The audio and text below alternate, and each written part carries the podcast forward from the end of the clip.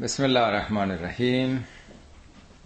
بحث امروز ما درباره سوره حدیده. حدید یعنی آهن. آهن از آیه بیست و پنج این سوره نامش اخذ شده. می‌فرماید لقد ارسلنا رسولنا بالبینات، ما رسولانمون رو همراه دلایل روشن فرستادیم و انزلنا معهم الکتاب و المیزان، همراه اونها هم کتاب به معنای اونچه قانون و اصول کلی هست. چون موقع کتاب که مثل امروز نبوده، هرچی مکتوب می شده قانون می شده مقررات می شده عنوان کتاب گذاشتند. کتب علیکم الصیام، کتب علیکم القصاص، کتب علیکم اذا حضر احدکم الموت الوصیه الی آخر.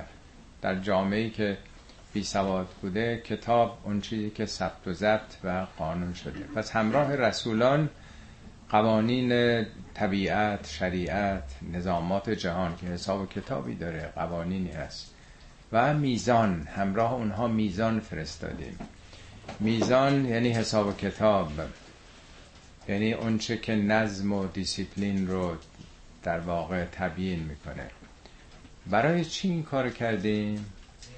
لیقوم الناس بالقسط، تا مردم به قسط قیام بکنند.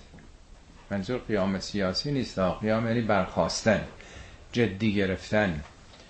قسطم مثل عدالته، ولی با این تفاوت که عدالت در رفتار آدمیان هم هست، ولی قسط عدالت کمیتیه. عدل هم کیفیتیه هم کمیتیه. نوع رفتارها، عدالت با همسر با دیگران در رفتار، ولی قسط در حقوقه. تا انسانها برای حقوق به پا خیزند. حقوق کی؟ حقوق بشر در واقع. یعنی اصلا پیامبران و رسولان نازل نشدن برای همین، تا مردم جدی بگیرن، از خودخواهی ها، از منیت ها بیان بیرون برای حقوق انسان ها، برای قسط، یعنی ایجاد روابط عادلانه، توزیع عادلانه ثروت در جامعه، رفع تبعیضات، طبقات، استثمار، استعمار، استحمار، خر کردن مردم، ثمرشون رو کشیدن، اینا رو مردم بتونن از بین ببرن. به دنبال اینه میگه و انزلنا الحدید، آهن رو هم نازل کردیم. حالا بعد میرسیم به اون آیه که آهن هم در زمین نبوده، در خورشید هم نبوده. آهن در خورشیدهایی که چندین ده برابر خورشید ماست، در هسته اونا فقط میتونه به وجود بیاد، در چند صد میلیون درجه سانتیگراد. آهن رو فرستادیم، فیه بأس شدید، که یک شدت فوق‌العاده. اتم آهن هرگز حتی تو خورشید هم به وجود نمیاد، از به اصطلاح انفجارهای کهکشان‌های بزرگ در فضا پراکنده بوده به زمین آمده. و منافع للناس، یعنی آهن یه عنصر بسیار شدیده، در ضمن منافعی هم در صنعت، در خیلی چیزهای دیگه داره برای مردم. البته اون چه که در این سوره مورد نظره بیشتر اون بوده، یعنی که آهن به عنوان یک وسیله‌ای که بتونه عامل دفاعی باشه. میدونین شمشیر و نیزه و بسیاری جنگ افزار رو با آهن میسازن دیگه، یا آلیاژ هایی که از آهن پدید میاد. حالا خواهیم رسید. پس این نام سوره است که از آهن سخن میگه، که مفهوم تیزی و تندی هم در آهن هست. میگه روز قیامت فبصر و کلیوم حدید، چشم شما روز قیامت حدیده، نه آهن، یعنی تیزه، مسائل رو تیز میبینه. یا زخم زبان رو هم که تیزیه، تیزی بیان.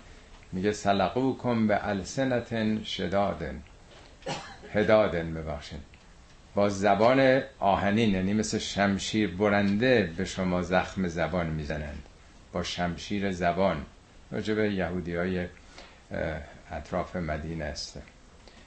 در قرآن داستان حضرت داوود آمده که خداوند به او الهام کرد ذوب آهن رو، میگه علنا له الحدید، آهن رو اون تونست ذوب بکنه، تبدیل به مفتولهای نازک بکنه و زره بسازه. برای اولین بار در طول تاریخ حلقه های منظم قدر نافذ سرد رو اندازه خاصی، او یک به اصطلاح وسیله دفاعی به جایی که وسیله تهاجمی باشه، داوود توفیق یافت که لباس‌های سبک آهنی با زره، آهن خودش خب خیلی سنگین میشه دیگه، ولی وقتی زره با حالت به اصطلاح مفتول باشه، حلقه حلقه خیلی دیگه سبک میشه.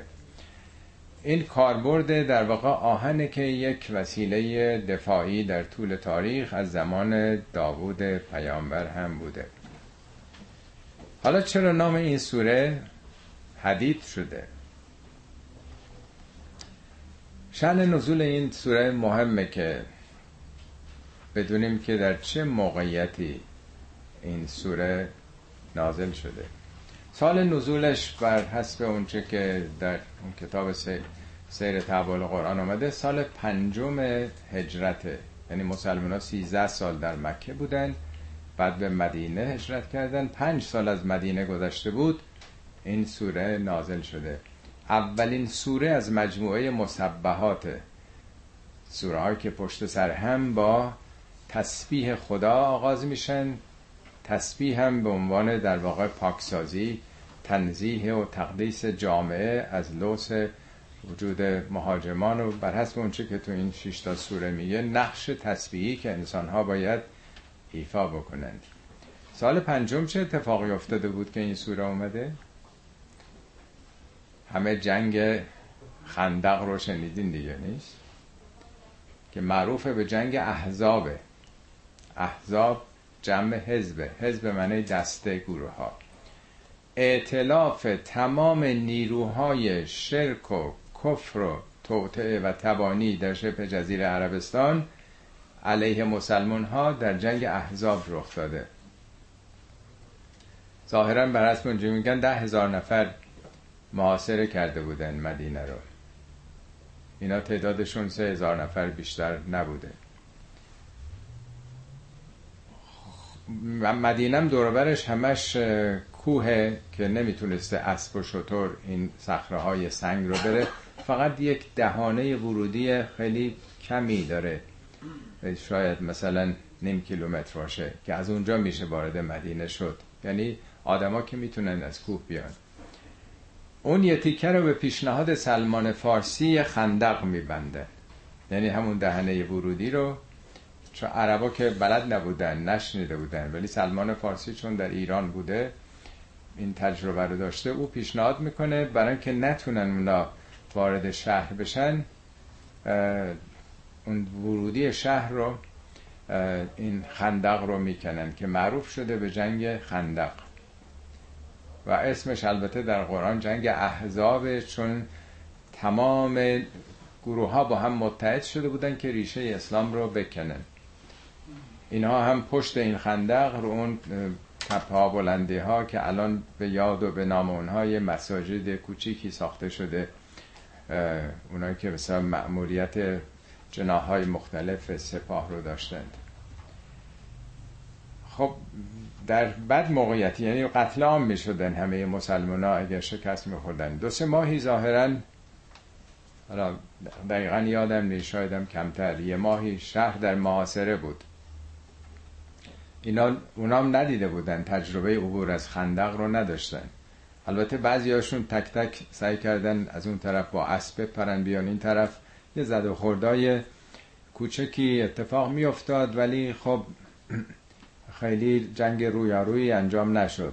فقط اونا سه تا پهلوان بزرگشون رو فرستادن به صورت نمایشی که جنگ تن به تن بکنن، که داستانو میدونید که پیامبرم سه نفر رو فرستادن، در واقع حضرت علی و دو نفر دیگه، اونها هر سه تاشون کشته شدن. اولیشون که با حضرت علی درگیر شد، همون عمرو ابن عبدود بود. از مسلمان‌ها سومی، یعنی هر دو کشته شدن، هم یعنی او کشت طرف مقابلشو، ولی اون هم یکی ضربه زده بود، یکی دو ماه بعد اونم شهید شد. خیلی از نظر روحی به نفع مسلمان‌ها بود که در این جنگ تن به تن هم تونستن در واقع نشون بدن که ایستادن پای ایمانشون. خب در چنین روزگاری است، در چنین شرایطی است که مسئله شمشیر خیلی مهمه که بتونن از جانشون، از ایمانشون در برابر مهاجمین دفاع کنن. آدم امروز اسم اسلحه و مهمات و شمشیر میشنوه، زود به حال تداعی میکنه خشونت و تجاوز رو. ولی اگه در نظر بگیریم اونا تو شهر خودشون بودن که مورد محاصره قرار گرفتن و خیانت یهودیانی که در حواشی شهر بودن، حوالی شهر، اونا هم خیانت کرده بودن، میخواستن از اون طریق دشمن رو وارد شهر بکنن که بعد از این جنگ، جنگ با بنی قریزه، یکی از اون قبایل که خیانت کرده بود از یهودیان، با اونها هم آغاز شد.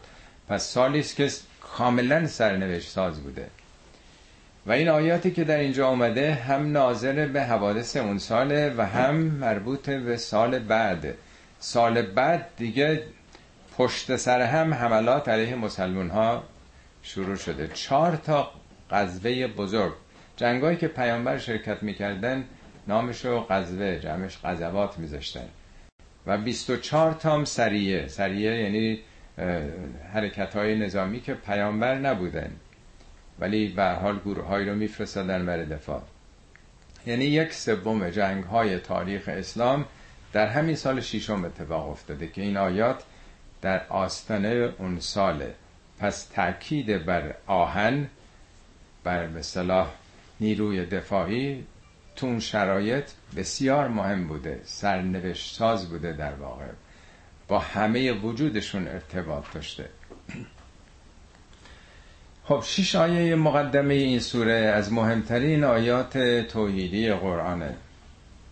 در همین شش تا آیه در واقع بیست نام خدا برده شده، یعنی با تکرارش. البته هفتاش هو است، او همونی که در فطرتتون هست. سه بار الله اومده، در واقع علیم آمده، نمیدونم خبیر آمده، بصیر آمده. یعنی همین شش تا آیه کوتاه بیست وصف از خداست با بیست نام از نامهای نیکوی خدا. عرض کردم از معروفترین آیات توحیدی قرآن. ما دو جلسه دو سه جلسه گذشته سوره هشت رو خوندیم، دو تا آیه آخرش که نوزده تا اسم خدا بود. اینم در واقع در اون ردیفه و چند تا از سوره های قرآن هستن که بسیار بسیار جای تأمل و تدبر داره. حدیثی ستوان از پیامبر که فرمودن این آیات برای متعمقین آینده است، کسانی که اهل تعمقن، ژرف‌اندیشن آیندگان. حالا جای توضیحات بیشتر سعی میکنم که خود آیات رو بخونیم و وارد اون بشیم. سبح لله ما فی السماوات و الارض و هو العزیز الحکیم. سبح که عرض کردم شش تا سوره است که، یا هشت تا سوره تو قرآن که با تسبیح آغاز میشه. تسبیح یعنی همون حرکت مثبتی که اجزای جهان میکنن. ابر و باد و مه و خورشید و فلک در کارند، اینا همه دارن تسبیح میکنن. تسبیح به معنای سباحه یعنی گردش. ماه و خورشید رو میگه الشمس و القمر، رو هم یسجدان میگه، هم میگه کلون فی فلک یسبحون. در یه مداری دارن تسبیح میکنن. ماه و خورشید همه دارن یه کاری انجام میدن. میگه تمامی اون چه که در آسمان هاست، آسمان نه هوا، یعنی عالم کهکشان ها، و هر چه که در زمینه، تمام اینا. اون دفعه عرض کردم مثل در واقع کسانی که در یک ارکستر، یک مثلا ارکستر سمفونی بزرگ که هر کدوم دارن یه سازی میزنن. توضیح دادم یادتون هست یه رهبر ارکستری هست و هم هم دفتر نوت جلوشونه که چی کار باید بکنن. حالا اینا دفتر نوت در سلولای وجودشونه، با هدایت الهی به عنوان رهبر ارکستر داره یه سازی میزنه، یه کاری میکنه. این مجموعه در واقع یک ترنم حساب شده ایست. میگه همه جهان دارن برای خدا، یک در راه خدا به فرمان او در واقع دارن تسبیح میکنند و او هو العزیز الحکیم. عزیز یعنی ابرقدرت، یعنی شکست ناپذیر. عزیز مصر یعنی اون فرعون مصر دیگه. اعزاز به زمین بلند میگن که آب بر او مسلط نمیشه. خدا شکست ناپذیره، ابرقدرت، قدرتش مطلقه. فرقش با قوی اینه که عزیز در برابر در واقع نیروهای متضاده، ولی قوی کسی یا نیرومنده یا قدیر اندازه گذار و تقدیر در واقع گذاره در واقع. حکیم هم یعنی کارش رو حکمته. معمولا اونایی که قدرت دارن دیگه هر کاری دلشون میخواد میکنن، ولی خدا اون قدرت مطلق شکست ناپذیری است که کارش همش حساب شده است، کارش حکیمانه است. این در واقع اولین اشاره به معرفی خدا. دوم، لهو ملک السماوات و الارض. لهو که جلو اومده انحصار رو میرسونه، تنها برای اوست، فقط برای اوست ملک آسمان ها زمین. ملک معنای فرمان روایی داره، کی داره اداره میکنه، کی فرمان داره میده، کی مالکشه. ملک هم معنای مالکیت داره و هم فرماندهی. مال به پادشاه هم میگن ملک دیگه. پادشاه جهان کیه؟ جهان به فرمان کی داره میگرده؟ معمولا هم پادشاه ها مالک اون کشور بودن دیگه. لهو فقط مال اونه، کسی دیگه اینجا مالک نیست. فرمان کسی دیگه، اراده کسی دیگه، مشیت کسی دیگه نیست. لهو ملک السماوات و الارض یحیی و یمیت و هو علی کل شیء قدیر. او زنده می کند و می میراند. یعنی این چرخه حیاتی که دائما حیات از سلولای اولیه پدید آمد و همچنان ادامه داره، کیه که این فرمان حیات رو داره میده؟ کیه که داره میبره میبره و میاره؟ و هو علی کل شیء قدیر. او بر هر کاری قدیره. قدیر رو در ترجمه ها توانا میذارند، ولی قدیر از همون قدر، اندازه است. کل شیء عنده به مقدار. همه چی نزد خدا به مقداره. ان من شیء، اصلا چیزی وجود نداره مگر اینکه گنجینه‌هاش نزدیک خداست. و ما ننزله الا به قدر معلوم، مگر اینکه رو اندازه معلوم خدا همه چی رو میفرسه. چون سخن از در واقع قدر و اندازه و حساب و هندسه جهان هست در میان آمده، به نظرم رسید یه اشاره‌ای بکنم به بعضی از نکاتی که دانشمندان فیزیک از این اندازه حیرت آور جهان نظم بیان کردن. این فیزیکدان‌ها معتقدن جهان، این اصطلاح fine tuning of universe، در واقع تنظیم ظریف جهان، میگن که جهان به صورت بی نهایت ظریف و دقیقی با هم هماهنگ شده. شش تا پارامتر رو مشخص کردن که این پارامترها، یکی قانون جاذبه است، ضریب جاذبه، یه ذره اگه بیشتر سر سوزنی یا کمتر بود. دوم، نیروی هسته‌ای ضعیفه، یعنی بار الکتریکی پروتون و نوترون یه ذره کم و زیاد بود، یا فاصله الکترون ها با هم دیگه. این عامل دوم. سوم، نیروی الکترومغناطیس. چهارم، سرعت نور، یه ذره بیشتر یا یه ذره کمتر. عدد ثابت پلانک، پلانک اون دانشمندی که نوبل گرفت یا عدد ثابت رو در جهان کشف کرد، در کوانتوم فیزیک این مطرح است. و عدد پی. میگه این شش تا هر کدوم سر سوزنی فرق میکرد، این نظمی که در ایناست اصلا جهان به وجود نمیامد. یه ضریبی بهش رسیدن، یک بخش بر صد و سی و هفت. این معروفه در واقع به همین در واقع رابطه‌ای که بین این عوامل وجود داره. اینو در واقع با عدد آلفا در واقع اینو سنجیدن، به یه ضریبی رسیدن که این ضریب در جهان حاکمه. هر کدوم اینا اگه یه ذره تغییر میکرد اصلا حیات به وجود نمیامد. این شش عامل اصلی که جهان ما رو اینا به وجود آوردن.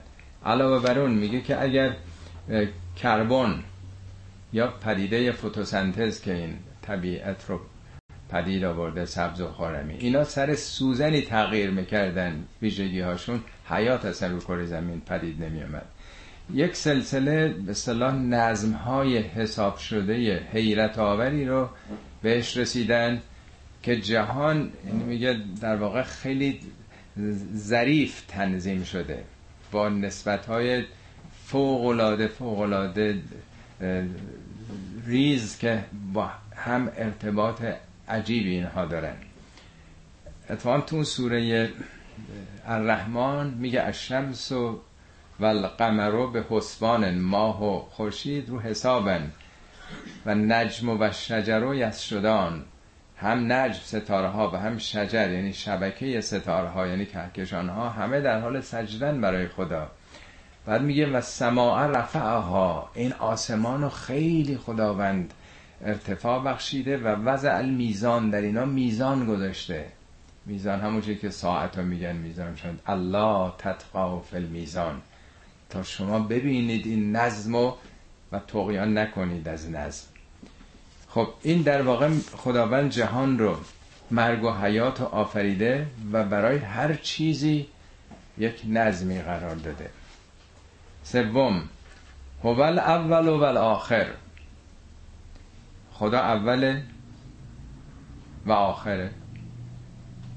حالا بعضی ها میگن اگه اول قبل از او چی بوده، میگو اوله و آخره و ظاهر و الباطن، هم ظاهره هم باطنه. چه چیزی تو دنیا هم اوله هم آخره، هم ظاهریه هم باطنیه؟ اصلا فوق در واقع ماده از خدا، فوق زمانه. و هو به کل شیء علیم، او بر هر چیزی علیمه. این ظاهر و باطن رو من چند تا تشبیه حضرت علی رو تو نقش و برقص خدمتتون عرض میکنم. میگه خداوند ظاهره لا برویتن ولا والباطن لا بلطافت لطافتن. خدا نه اینکه باطنیه مثلا خیلی کوچیکه و ریزه که باطنه نمیشه دیدش. میگه از ظاهرو لا یقال مما، خدا ظاهره ولی گفته نمیشه از چی ظاهر شده، چیزی از چیزی به وجود میشه.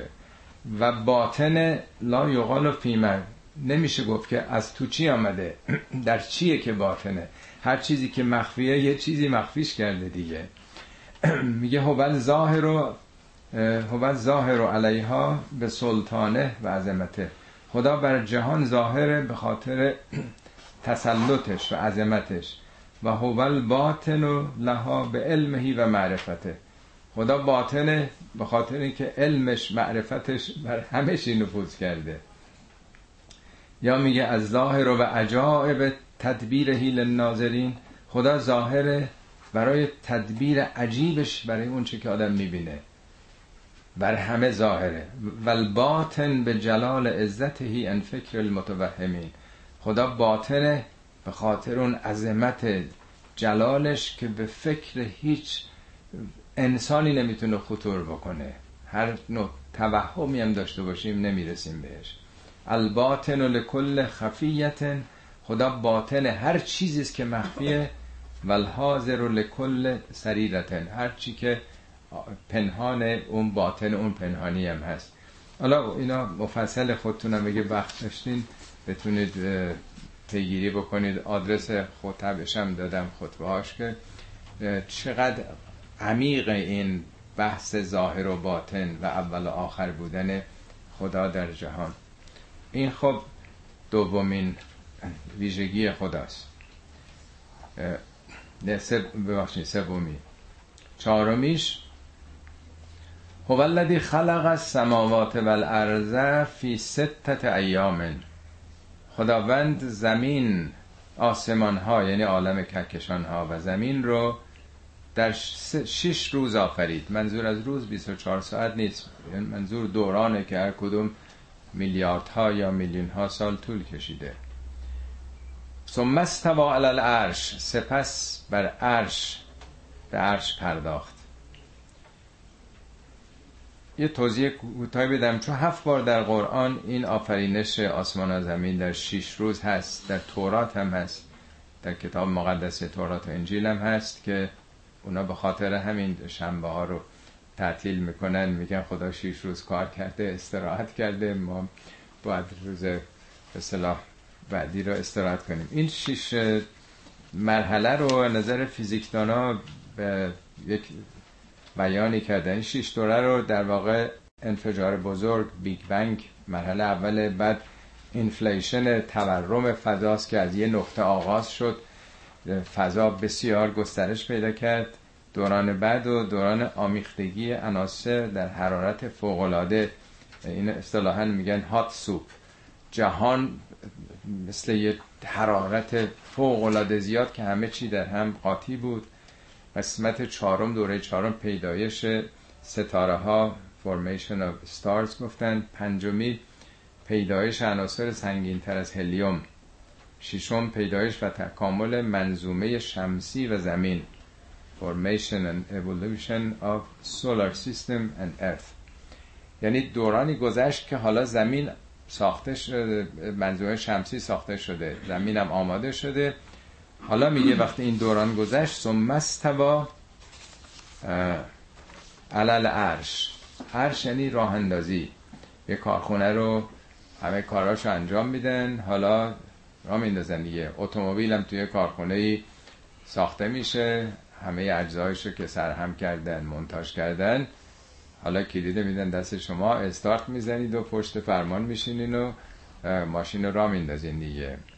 یه میوه‌ام که روی درخت در واقع یه دورانی از خاک بوده و دانه بوده و بعد آمده بالا و یواش یواش رسیده، در آخر تابستون رسیده میشه، قابل مصرف میشه.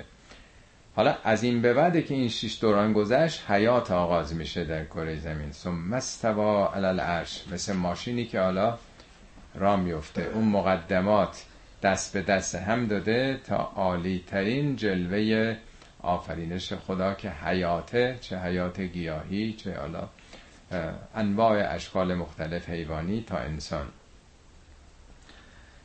خب خدا تنها خالق نیست، سازنده نیست. خیلی ها یک کارخونه ای می سازن ولی مالکش نیستن، سازندن. ولی آیه قبل دیدیم که خدا لهو ملک و سماوات، مالک، فرمان رواست، خودش هم سازنده است.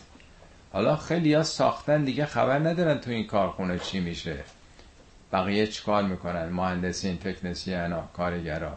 ولی خداوند یعلم ما یلج فی الارض، خداوند اون چی که در زمین فرو میره، نفوذ میکنه، میدونه.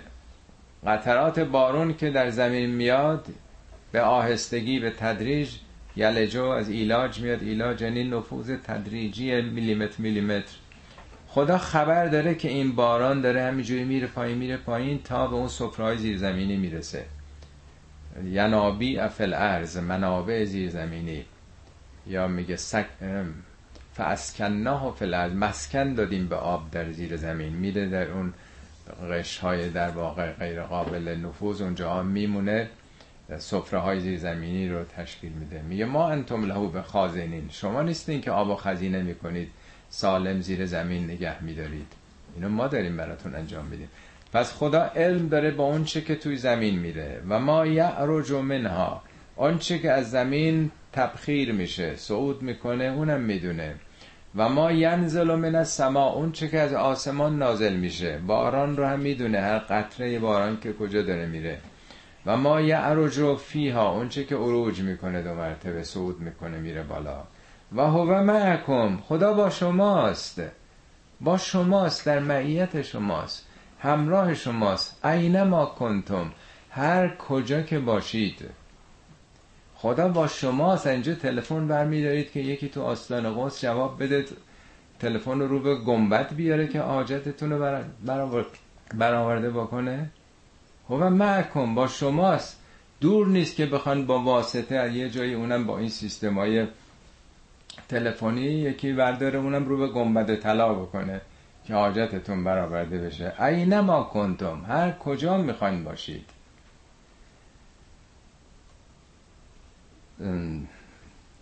بله، ما یرجون هم محکم اینما کنتم والله به ما تعملون بصیر. هر کاری شما بکنید خدا رو میبینه شما رو. خب اینجا پس هم ساخت ساخت رو نشون میده، خدا آفریده، تمام حرکات رو هم میدونه. حالا از آب مثال میزنه که عامل حیاته، تمام تحرکات آب رو که عامل حیاتیه همه اونا رو هم میدونه. شما هر جا باشی اونم میدونه، خدا همه چی رو میبینه. چهارم، لهو ملک السماوات و الارض. خب ظاهرا این تو آیه دو هم تکرار شده، لهو ملک السماوات و الارض، ولی تو هر آیه یه زاویه داره. میگه آیه دوم گفت لهو ملک السماوات و الارض، از کدوم زاویه، به چه دلیل؟ یحیی و یمیت، این چرخش حیاتی رو فر... به فرمان اونه، به مدیریت اونه.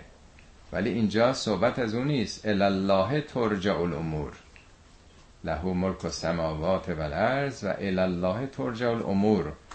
فرامین امرها از کجا میاد، به کجا برمیگرده، یعنی همه فعل و انفعالات به سوی او داره میره. آیه دو فرمان خدا، امر خدا رو درباره حیات، چرخش حیات، حیات و مرگ داره میگه. اینجا امور، اداره کارها، نظم و مدیریت، همه اینا به او برمیگرده. منشأش، مبدأش او هستش، همه به او منتهی میشه. الی الله، همه به سوی خدا داره فرامین برمیگرده. آخریش یولج اللیل فی النهار و یولج النهار فی اللیل و هو علیم بذات الصدور. آیه چهارم راجع به همین یل... یعلم ما یلج فی الارض بود و ما یخرج منها، مسئله آب بود. اینجا مسئله نوره. نور در شب و روز دائما داره در هم تداخل میکنه، به تدریج شب میشه و به تدریج روز میشه. پس علاوه بر آب که از آسمان داره میاد میره زمین، دو مرتبه تبخیر میشه، نور هم یه جریان سیکلیک در جریان هستی داره. کی داره نور رو مدیریت میکنه؟ او عامل حیاته، اینم حرارت و برکت داره میاره دیگه. یولج اللیل فی النهار، ایلاج یعنی به تدریج، تغییرات تدریجی شبانه روز که فصل فصول رو ایجاد میکنه.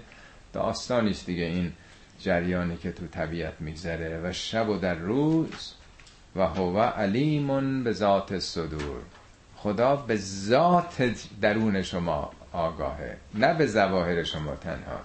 ذات یعنی در واقع اون چی که تو دلتون داره میگذره. عرض کردم واقعا وقتی این صفات خدا رو میخونه آدم شرم میکنه از این به اصطلاح پناه بردن های به طاغوت ها، دیکتاتورها، مقدسین این بر اون بر.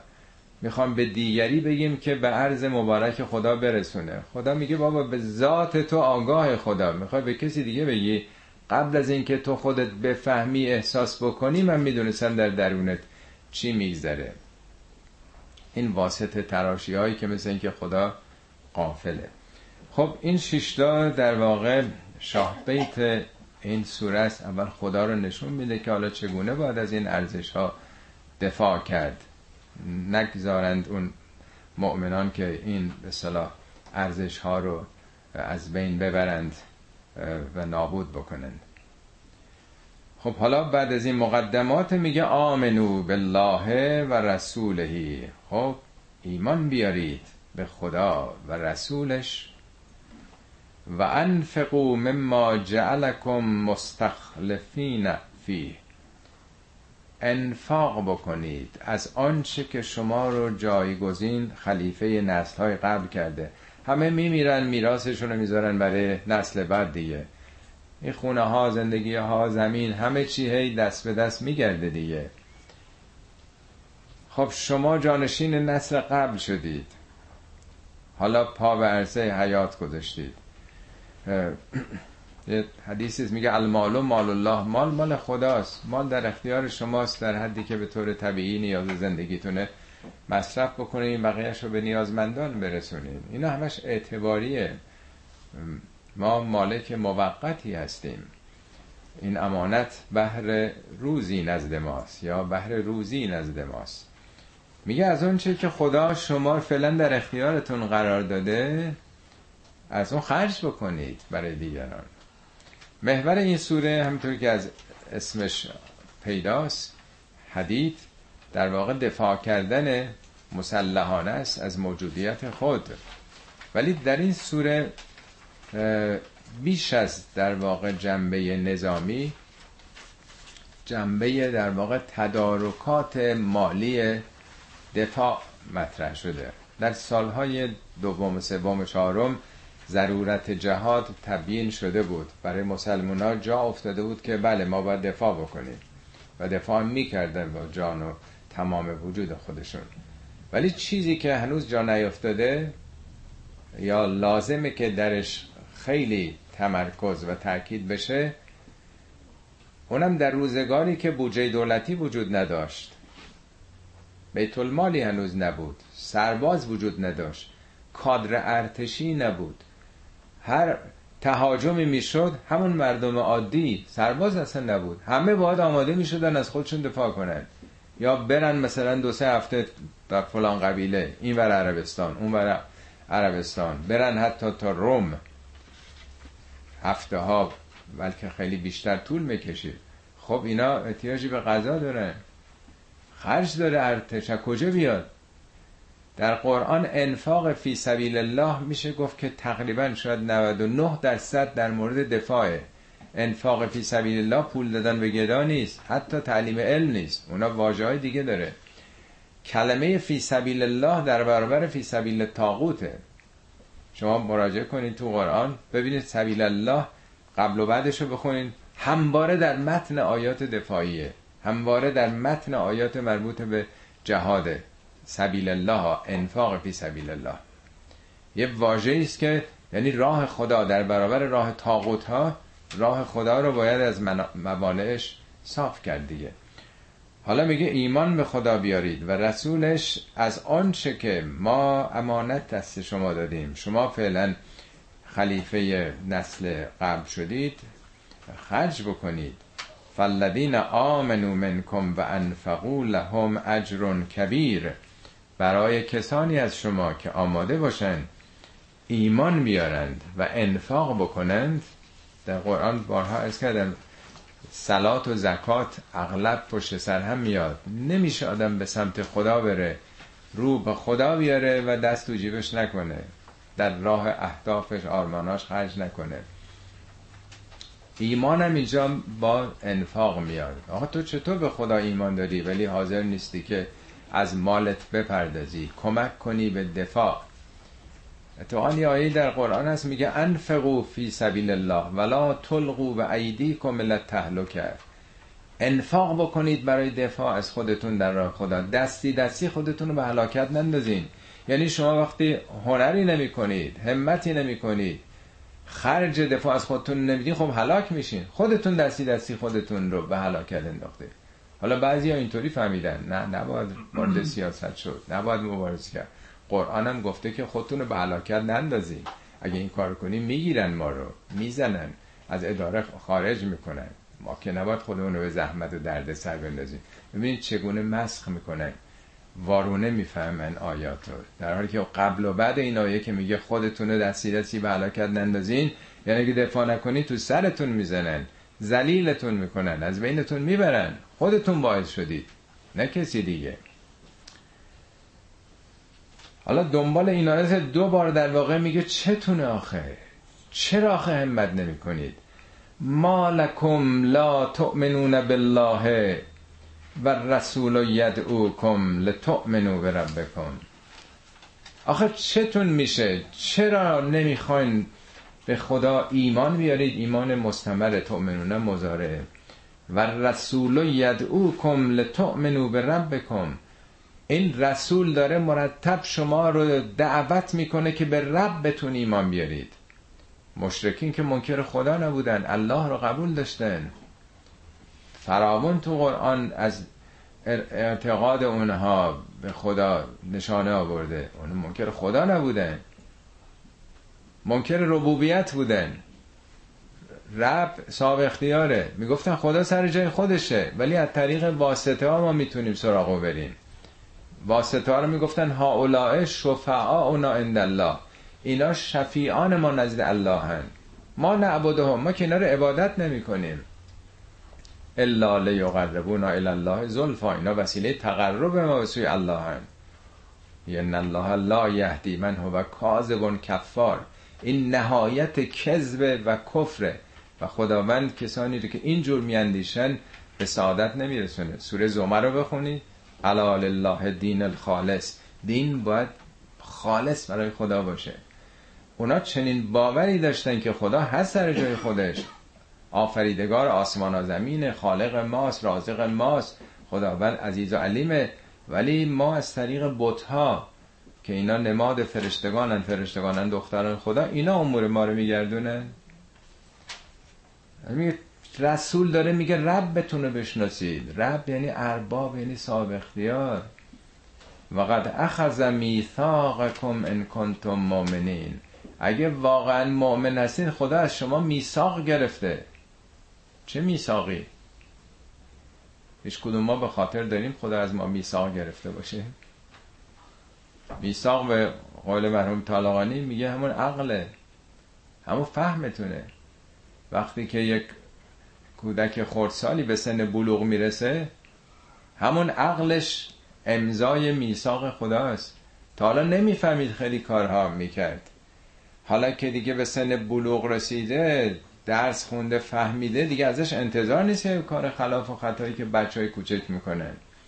یعنی همینی که به شما عقل و فهم داده، قدرت تشخیص و تمییز داده، این میثاق خداست. میثاق از وثقه اون بندی است که به پشت مثلا اسب و شتر و چیز میبندن که اون باری که پشتشه نیفته.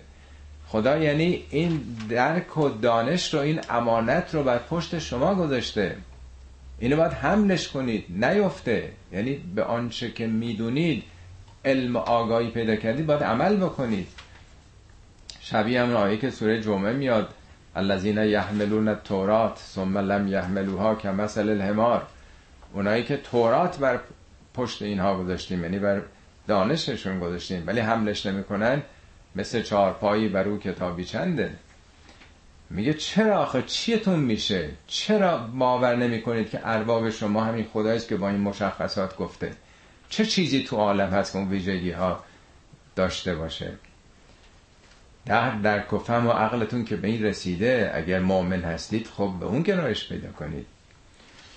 هو الذی ينزل علی عبده آیات بینات، او کسی است که بر بنده اش آیات روشنگری فرستاد، لیخرجکم من الظلمات الی النور، تا شماها رو از انواع تاریکی های کفر و شرک و نفاق و حرص و حسد و صدها زم... زمیمه های اخلاقی، شما رو از این تاریکی های اخلاقی به نور ببره. نور یکیه ولی ظلمات متعدده. خدا یه آیاتی فرستاده که شما حرکت کنید، تکون بخورید، برید به سمت نور واحد. و ان الله بكم لرؤوف رحیم، خدا خیلی به شما رؤوف و رحیمه. این یازده بار در قرآن اومده که ده بارش درباره خداست، یکم پیامبرش هم میگه او رؤوف و رحیمه، بالمؤمنین رؤوف رحیم. همیشه هم با، یعنی نه بارش رؤوف با رحیم آمده. رحیم رحمت ویژه خداست بر مؤمنین، یعنی انقدر خدا بر شما رؤوف و رحیم بوده که شما رو خواسته به کمال، به رشد برسونه، از تاریکی ها به نور هدایتتون بکنه. خب حالا که همه این حرفا هست، ما لکم لا تنفقوا فی سبیل الله، آخه چرا خرج نمی کنید برای دفاع از موجودیت خودتون؟ از کردم این آیات سال پنجمه، در اون اوج محاصره ائتلاف همه قبایل وحشی عربستان، یهودیا و مشرکین مکه برای نابود کردن اینا.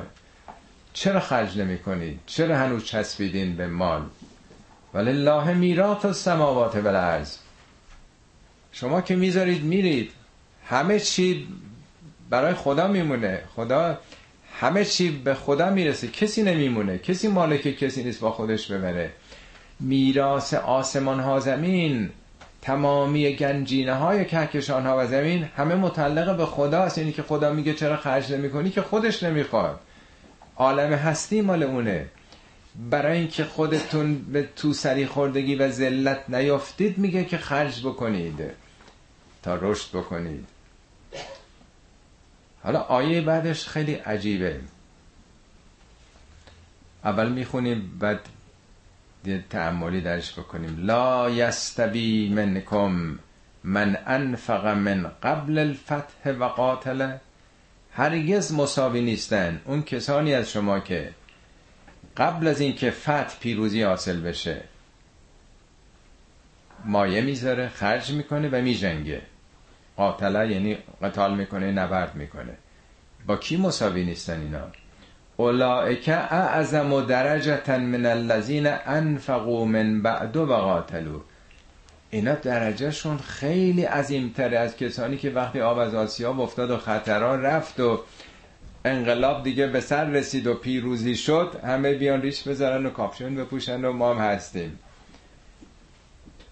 میگه قبل از پیروزی که خطر جان، خطر مال، خطر موجودیته، کسی اگه بیاد اون موقع خرج بکنه، جانبازی بکنه، خب مسلما خیلی فرق میکنه با کسانی که وقتی دیگه هیچ خطری نیست و دارن منافع رو تقسیم میکنن، بیاد بگه بله ما هم هستیم و خیلی هم جلوتر هم بره. ولی کلن وعد الله الحسنا، خدا به هر دو دسته باز وعده نیکو داده. والله به ما تعملون خبیر، خدا به اون چه میکنید خبر است. یه بار عرض کردم دفعه قبل که این آیه رو توضیح میدادم، شش سال پیش بود مثلا، که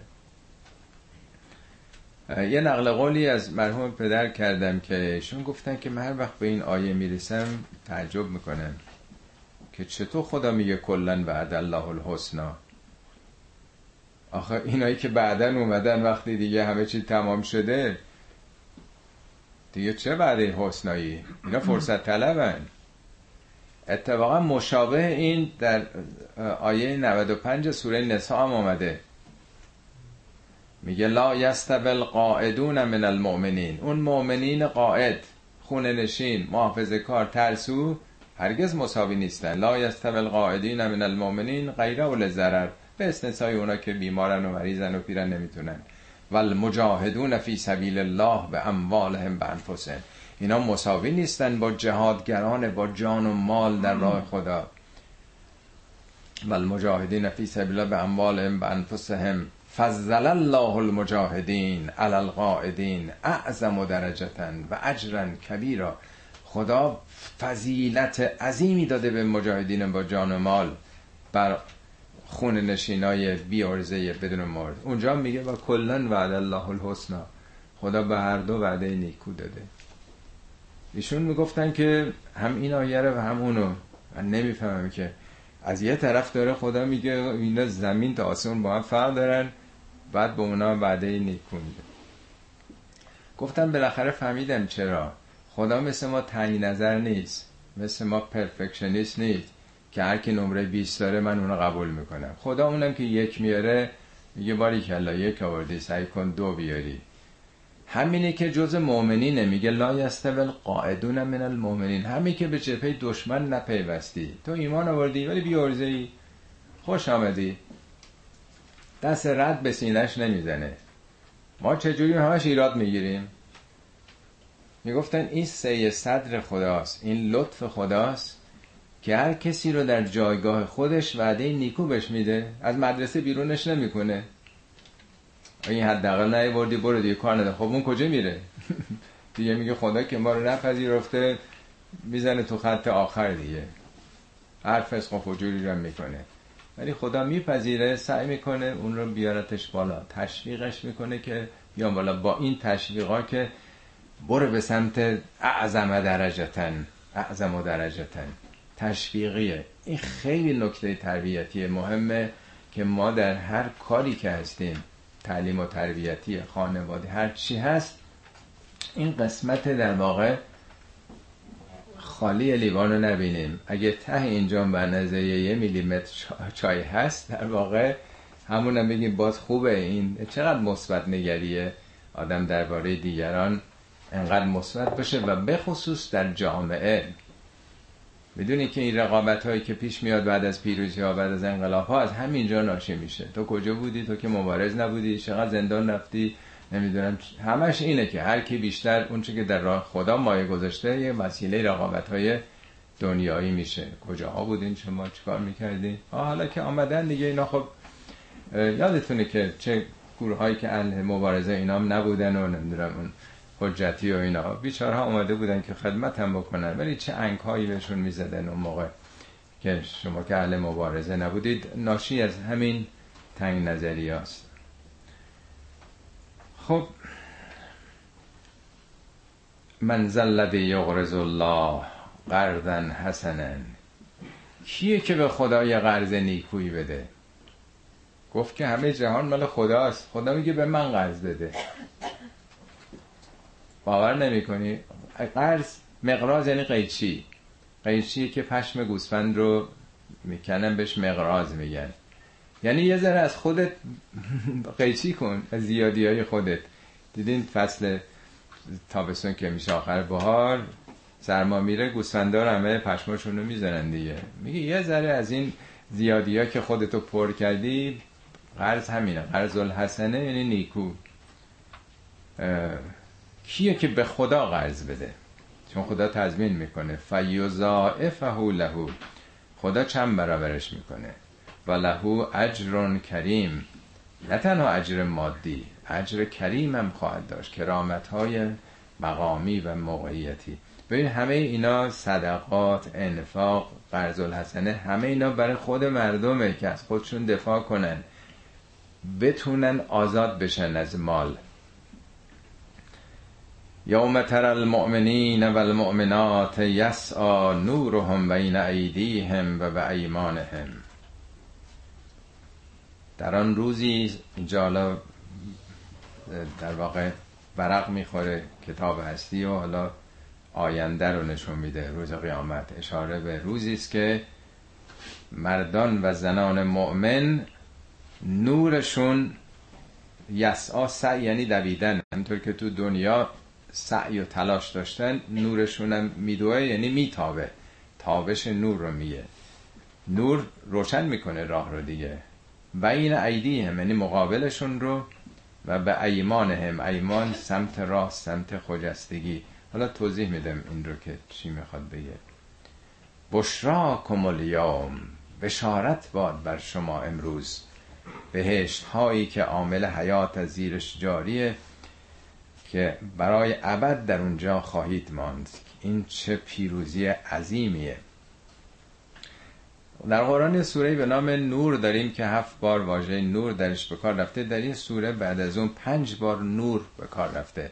منظور از نور، نور فیزیک نیست. در این سوره نشون میده اعمال انسان ها مثل نوره. چون نور جلوی آدم رو روشن میکنه، آدم میتونه حرکت بکنه. تو با ایمانت و عملت میتونی حرکت بکنی، به سمت خدا جلو بری. این تشبیه دائما میاد، یعنی نور انسان نور اعمالشه. نه نور عرض کنم که این مجازیه، نور حقیقی نیست. برای فهم ماست که اگه نور نباشه همه جا تاریکه. وقتی که چراغ میزنی نورانی میشه، آدم تازه میفهمه که چی کار بکنه، راه براش روشن میشه. میگم بی سواد کوره، چون کوره هیچ کار نمیتونه بکنه. سواد یعنی نور دانش. وقتی که سواد پیدا کنه، نور پیدا کنه، حالا میدونه چی کار بکنه. دفعه گذشته عرض کردم تو دنیای امروز کامپیوتر رو نمیدونم، این ابزار پیشرفته الکترونیک و نمیدونم اینترنت و خب اگه کسی هیچی ندونه، خب مثل آدم بی سواد دیگه، جایی نمیتونه بره. حالا در یه مقیاس فراتر نزد خدا، ایمان و عمل صالح و انفاقی که نور هر کسه، سواد هر کسی که راه روشن میکنه. حالا میگه در آن روز یوم یقول المنافقون والمنافقات للذین آمنوا انظرونا نقتبس من نورکم. در اون روز رستاخیز مردان و زنان منافق منافق این روز مسلمونا بودند، ولی ظاهراً بودند، عملاً با اونها ارتباط داشتند. نفاق یعنی دورویی. منافق بدتر از کافره، چون همون کافره ولی ادعای اسلامی میکنه، تو جامعه است، میخواد از پشت خنجر بزنه. هست، ظاهرش هست، شهادتینش گفته، همه جام ظاهراً صف اول نمازه، همه ظواهر شرعی رو داره، ولی دلش نفاق، دورویی، تظاهر، ریاکاریه. میگه در آن روز مردان، جالب این سوره همش مردان و زنان رو با هم میاره، در آن روز به مؤمنون میگن که للذین آمنون زرونا نقتبس من نورکم، یه نظری به ما بکنید، از نورتون اقتباس بکنید. اقتباس یعنی برگرفتن، مثل شعله یک هیزم گرمی که سرمازده است میخواد بگیره. این تو داستان موسی اومده که تو کوه تور گفت برم یه قبسی بیارم گرم بشید. میگن که یه نگاهی به ما بکنید، یه نظر لطفی به ما بکنید تا ما از اون نظر لطف شما بهره مند بشیم. قیل ارجعوا وراءکم، بهشون گفته میشه به پشت سر خودتون نگاه کنید، یعنی به دنیا. نمیگه مؤمنین، میگن مؤمنین که خسیس نیستن که بخوان مثلا نظر لطفی به اینا نکنن. همون صفتی که تو دنیا داشتن اونجا هم دارن دیگه. گفته میشه حالا فرشتگانن یا حقیقت بر اونها چنین جلوه میکنه، به پشت سرتون به دنیایی که ازش گذشتید باید نگاه بکنید. فلتمسوا نورن، نور رو از اونجا باید بجوید. نور تو دنیا کسب میشه، همین نور عمل. فضرب بینهم بسور له باب، این دقت کنید از آیات مشکله قرآنه، یه مقداری دقت بیشتر میخواد. در این حالتی که اینا از اونا نور میخوان، اونا در واقع بهشون گفته میشه اینجا که جای تبادل نور نیست، نور رو باید از دنیا میگه. فضرب بینهم بسور، سوری بین اینا زده میشه. سور یعنی قلعه. سوره های قرآن هم در واقع یه مجموعه است، مثل یه مقاله است که مقدمه داره، متن داره، نتیجه گیری داره، در خودش بسته است. گردنبند، انگشتر، دستبند، همه اینا رو میگن اساور یا اسوره، چون همش حلقه‌ایه. یعنی بین اینا یه مانعی مثل این که وجود داره، یه مثل این که قلعه‌ایه که این قلعه نه قلعه واقعی، یا اینا حالت نمادین داره. لهو بابون، این دری داره. باطنهو فیه رحمه، باطن این حصار قلعه، یعنی برای فهم ما داره میگه قلعه، باطنش رحمته. و ظاهرهو من قبله العذاب، ظاهرش عذابه. یعنی چی؟ یعنی میگه اینا یه مانعیه که باطنش توش رحمت، بیرونش یه در داره. ببینید شما میخوان ویزا بگیرین برای یک کشوری، آیا همه جای دنیا ویزا میدن؟ برای ورود به یک کشور شما باید ویزا بگیرید. اگر یه اهدافی یا آرزوهایی دارید باید انطباق پیدا کنه با مشخصات اون کشور، شما رو پذیرش بهتون بدن. شما میخواید توی دانشگاهی برید، در دانشگاهی بزرگ جهان تقاضای پذیرش میکنن دانشجویان.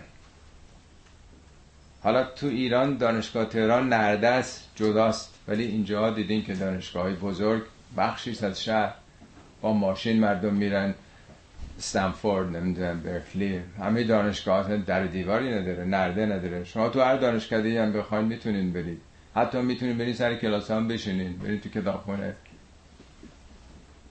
شما به صورت ظاهری میرید اونجا ولی چیزی نمیفهمید، چون اون مقدماتش نداریم. بنده برم بشینم تو کلاس مثلا پزشکی، چه فایده داره؟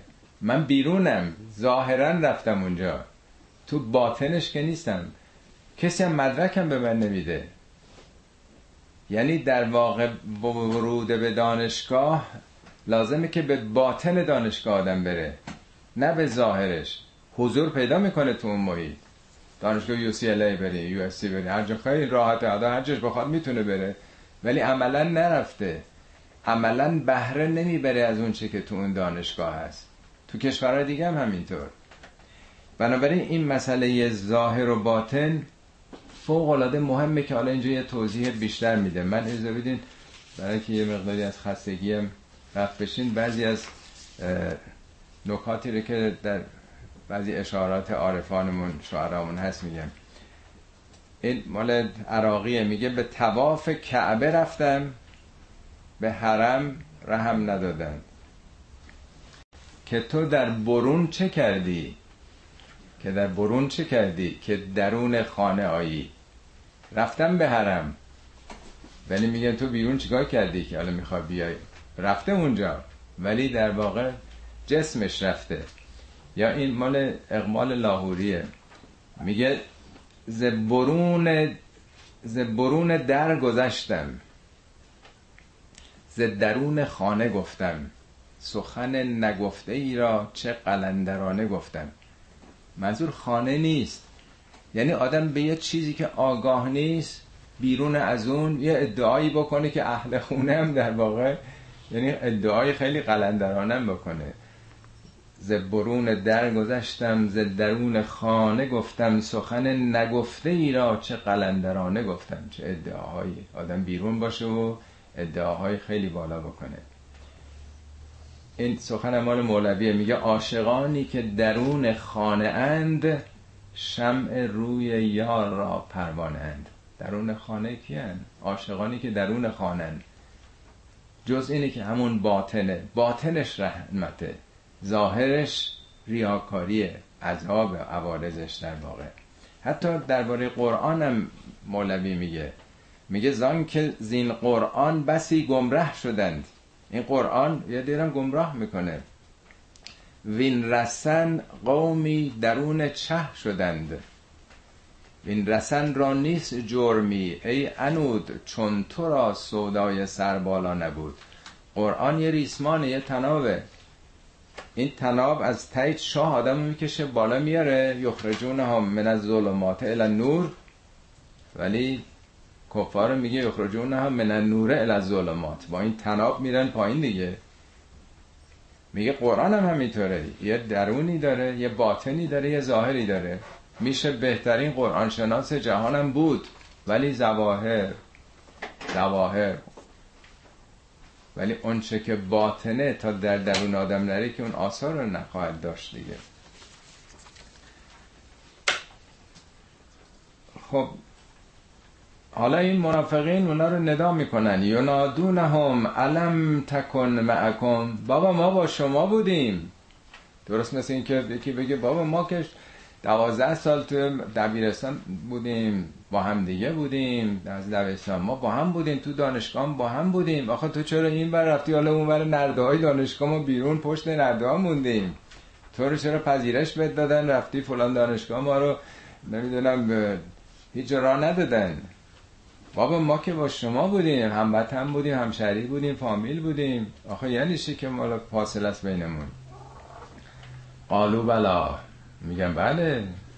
ولکنکم فتنتم انفسکم، شما خودتون رو به فتنه انداختین، فتنه شرک، فتنه کفر، هوای نفس. و تربستم، امروز فردا کردید، هی منتظر بودین ببینیم حالا کی برنده میشه، مسلمان ها برنده میشن یا این مشرکین مکه برنده میشن. آخه ما که سمت اینا بریم نکنه کشته بشیم، اونا تعدادشون بیشتره، نزدیک بود تو جنگ خندق همه ما قتل عام بشیم، حالا ببینیم چی میشه، به کدوم طرف میشه تکیه بکنیم. همش این پا اون پا میکردید، میخواستین ببینید که منافع کدوم طرف بیشتره. مرتبتم، همش شک و تردید داشتید، مثل پاندول که میره این ور اون ور، حزب باد بودید شما. و قرتکم الامانی حتی جاء امر الله و قرکم بالله الغرور، تا اینکه این دنیای فریبنده شما رو فریب داد. و این در قرور رو میگن هم شیطانی که فریب میده و هم در واقع انواع فریب کاری است که در دنیا وجود داره. در واقع یه قصه است مثنوی مولوی این تعارض رو نشون میده. در واقع تو این سوره این میخواد بگه یه طرفش هدایت الهیه، یه طرفش هوای نفس شماست، خدا و هوا. یه طرف تن جان، یکی در واقع روح و روانه، یکی عقل، یکی نفس. در واقع در این دوراهی ها کجا رو انتخاب کردید؟ یه قصه ای داره که آقای دکترم مفصل این داستانش رو تو کلاس های مصنوی مطرح کردن.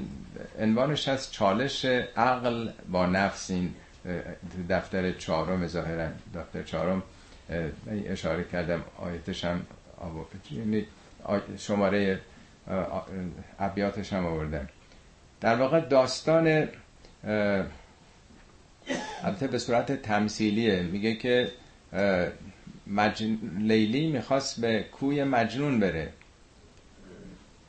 البته مجنون نماد خدا و حق و معنویت ایناست. ولی سوار یک شتری بود، ناقه‌ای که تازه بچه یاورده بود. تمام فکر و ذکر این شتر به سمت اون ناقه بود، ولی مجنون به سمت کوی لیلی. هر وقت حواسش بود این افسار رو داشت به اون سمت میرفت. هر وقت خوابش میگرفت این بر میگشت شتر به سمت همون به صلاح.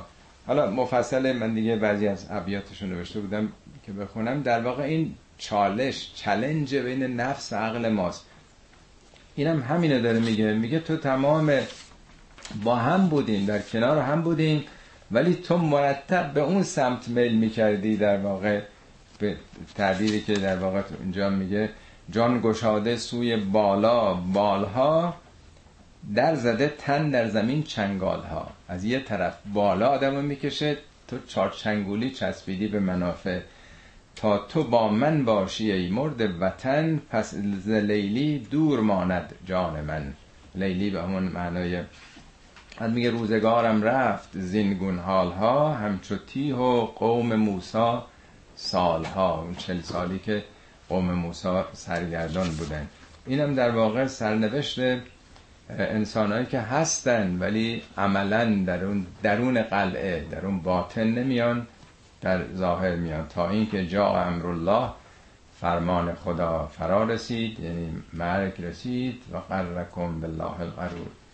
حالا دیگه روز قیامت فالیوم لا یؤخذ منکم فدیتون ولا من الذین کفروا. روز قیامت هم که دیگه عوض نمیگیرن که میخوام اینو میدم در عوض. اون جای عوض نیست که آخر سال تمام شده که دیگه نمیگه حالا ببخشید، حالا من حالا به جای اینکه نمره نگرفتم مثلا حالا یه صد هزار تومن میدم، اتومبیلمو میدم. عوض دادنی نیست اینجور چیزا که. نه از شما نه اون کسانی که انکار کردند. این از شما منظور همین منافق صفت‌ها هست که هستن تو جامعه اسلامی ولی به باطن دین و معنویت گرایش پیدا نمی‌کنند. مأواکم النار هی مولاکم و بئس المصیر. جایگاه شما همون آتش اعمالتونه. آتش نه به معنای آتش دنیایی. او مولای شماست، باید به همون پناه برین که بد شدنیه، بد سرانجامی است. خب این پونزده آیه اولش. انشالله دفعه بعد دنباله سوره رو بررسی میکنیم. صدق الله العلی العظیم. بسم الله الرحمن الرحیم. دومین جلسه بررسی آیات سوره مبارکه حدید. جلسه گذشته پونزده آیه نخست این سوره رو شرح دادیم. امروز از آیه شانزده هم تا انتها خدمتون توضیحاتی عرض میکنم. تقریبا به نصف رسیدیم دیگه، بیست و نه تا آیه است. خب به خاطر دارین که در ابتدای جلسه گذشته عرض کردم که این سوره حدید در سال پنجم هجرت نازل شده. سیزده سال در مکه بودن و ده سال هم در مدینه، یعنی در واقع بعد از هجده سال. در همون سالی که جنگ خندق اتفاق افتاد که توضیح دادم، قرآن به عنوان جنگ احزاب معرفی کرده. احزاب یعنی جمع حزبها، نه به معنای امروزی حزبای سیاسی، یعنی ائتلاف گروه‌های ضد اسلام، قبایلی که بتپرست بودن، هم قریش در مکه و هم قبایل دیگه، همه با تعزیه گردانی و توطئه و تبانی یهودیان، سه برابر حدوداً جمعیت مسلمان‌ها شهر مدینه رو محاصره کردند و میخواستن ریشه این جریان رو بکنن. داستانش مفصله که همه خوندین. عرض کردم به پیشنهاد سلمان فارسی اون قسمت ورودی مدخل شهر مدینه رو، اون خندق رو حفر کردن که جلوی هجوم اونها گرفته بشه. بقیه قسمت ها کوهستانی بود. خب پس حال خیلی مهمی بوده از نظر حفظ موقعیت، از نظر دفاع از موجودیت در برابر همه نیروهای شرک شبه جزیره. خب در چنین شرایطی که همه چی در خطره، دو اصل از همه مهمتر جلوه میکنه. یکی تقویت ایمان، عقیده، ایدئولوژی، که آدما بتونن مقاومت بکنن، خودشونو نبازن. دوم آمادگی برای تدارک مقاومت، تدارک مالی دفاع. مسلمان ها بالاخره سه چهار هزار نفری و سه هزار نفری شدن و خرج داره دیگه. اون موقع مثل حالا نبوده که بودجه دولتی باشه و ارتشی و نیروهای کادر تمام وقت وجود داشته باشن. آیات دفعه پیش در این مورد خدمتون توضیح عرض کردم که از قویترین، از بهترین، شگفت‌انگیزترین آیات توحیدی قرآن شش آیه اول این سوره است که عمیقاً خداشناسی توحیدی رو توضیح میده. یعنی اول باید پایه‌های اعتقادی اون افراد قوی بشه که حاضر باشن برای مقاومت، و بعد وارد مسئله تدارک اقتصادی دفاع به عنوان انفاق، صدقات، برای اینکه بتونن خرج این تشکیلات رو بدن، انفاق فی سبیل الله. این دوتا مطرح بود و آخرین بخشی که خوندیم جلسه گذشته مسئله نفاق بود. اونها که مسلمونن ولی حاضر نیستن نم پس بدن، حاضر نیستن که هیچ خرجی بکنن برای این کار. در سه آیه انفاق فی سبیل الله به عنوان نور، نور عمل. میگن ایمان است که بی‌بو خاصیته، ایمان است که نور نداره، نور معنی هدایت. این چه ایمانیه که حاضر نیست که هیچ همتی بکنه؟ و نقد کرد آینده اونها رو که چگونه وقتی پرده ها کنار بره و آخرتی، قیامتی ظهور بکنه، چگونه اینا ایمان ظاهری، ریاکارانه، منافقانه شون به دردشون نمیخوره. به دنبال این مقدمه است که حالا وارد این آیات دنبالش میشیم. الم یعن للذین آمنوا ان تخشع قلوبهم لذکر الله و ما نزل من الحق. آیا هنوز وقتش نرسیده؟ یعنی آن، یعنی در واقع مثل آبی که به جوش میاد. خب ایمانم بالاخره باید به یک اوج خودش برسه دیگه. همیمون آن، آب گرمی که به جوش میرسه در واقع، یا عینون آنیه، چشمهی که جوشه. آیا ایمان ها به حد نهایت خودش نرسیده؟ وقتش نیست هنوز. پس کی میخواین دیگه؟ کی میخواین این ایمانتون اوج بگیره؟ آب بالاخره وقتی به مرحله صد درجه میرسه تبخیر میشه دیگه. ایمانم میگه الیه یصعد الکلم الطیب، اون ایمان پاک به سمت خدا صعود میکنه. والعمل الصالح یرفعه، عمل صالح بالا میبرتش. این یه تشبیه در واقع. آیا وقت اون نرسیده که دلهای کسانی که ایمان آوردن خاشع بشه؟ یعنی نمیگه آیا وقت این نرسیده که کافران ایمان بیارن؟ نه، خود مؤمنین. پس میشه آدم ایمان بیاره به یه مکتب، فقط عقیده داره. هیچ جای قرآن نگفته که شما باید عقیده داشته باشین به خدا، به دین. یک بارم نیست. عقیده از عقل به معنی گره میاد، یا چیز فلسفیه که فیلسوفای مسلمان بعداً مطرح کردن. عقیده داشتن مطرح نیست. ایمان یه امر جدایی از عقیده است. این دلهاست که باید خاشع بشه، از اون تکبر، منیت در برابر عظمت خدا خاشع بشه، فروتن بشه، پذیرا بشه به ذکر خدا. و ما نزل من الحق، اون چه که از حق بهشون رسیده، نازل شده، یعنی قرآن. هنوز وقتش نشده. پس کی میگه ای که پنجاه رفت و در خوابی، مگر این چند روزه دریابی. میگه تو چراغی نهاده بر ره باد، خانه‌ای در ممر سیلابی. عمر ما مثل همون بادی است که میزنه چراغ خاموش میکنه، سیلی است که میاد میزنه خانه امیدها رو در هم میشکنه.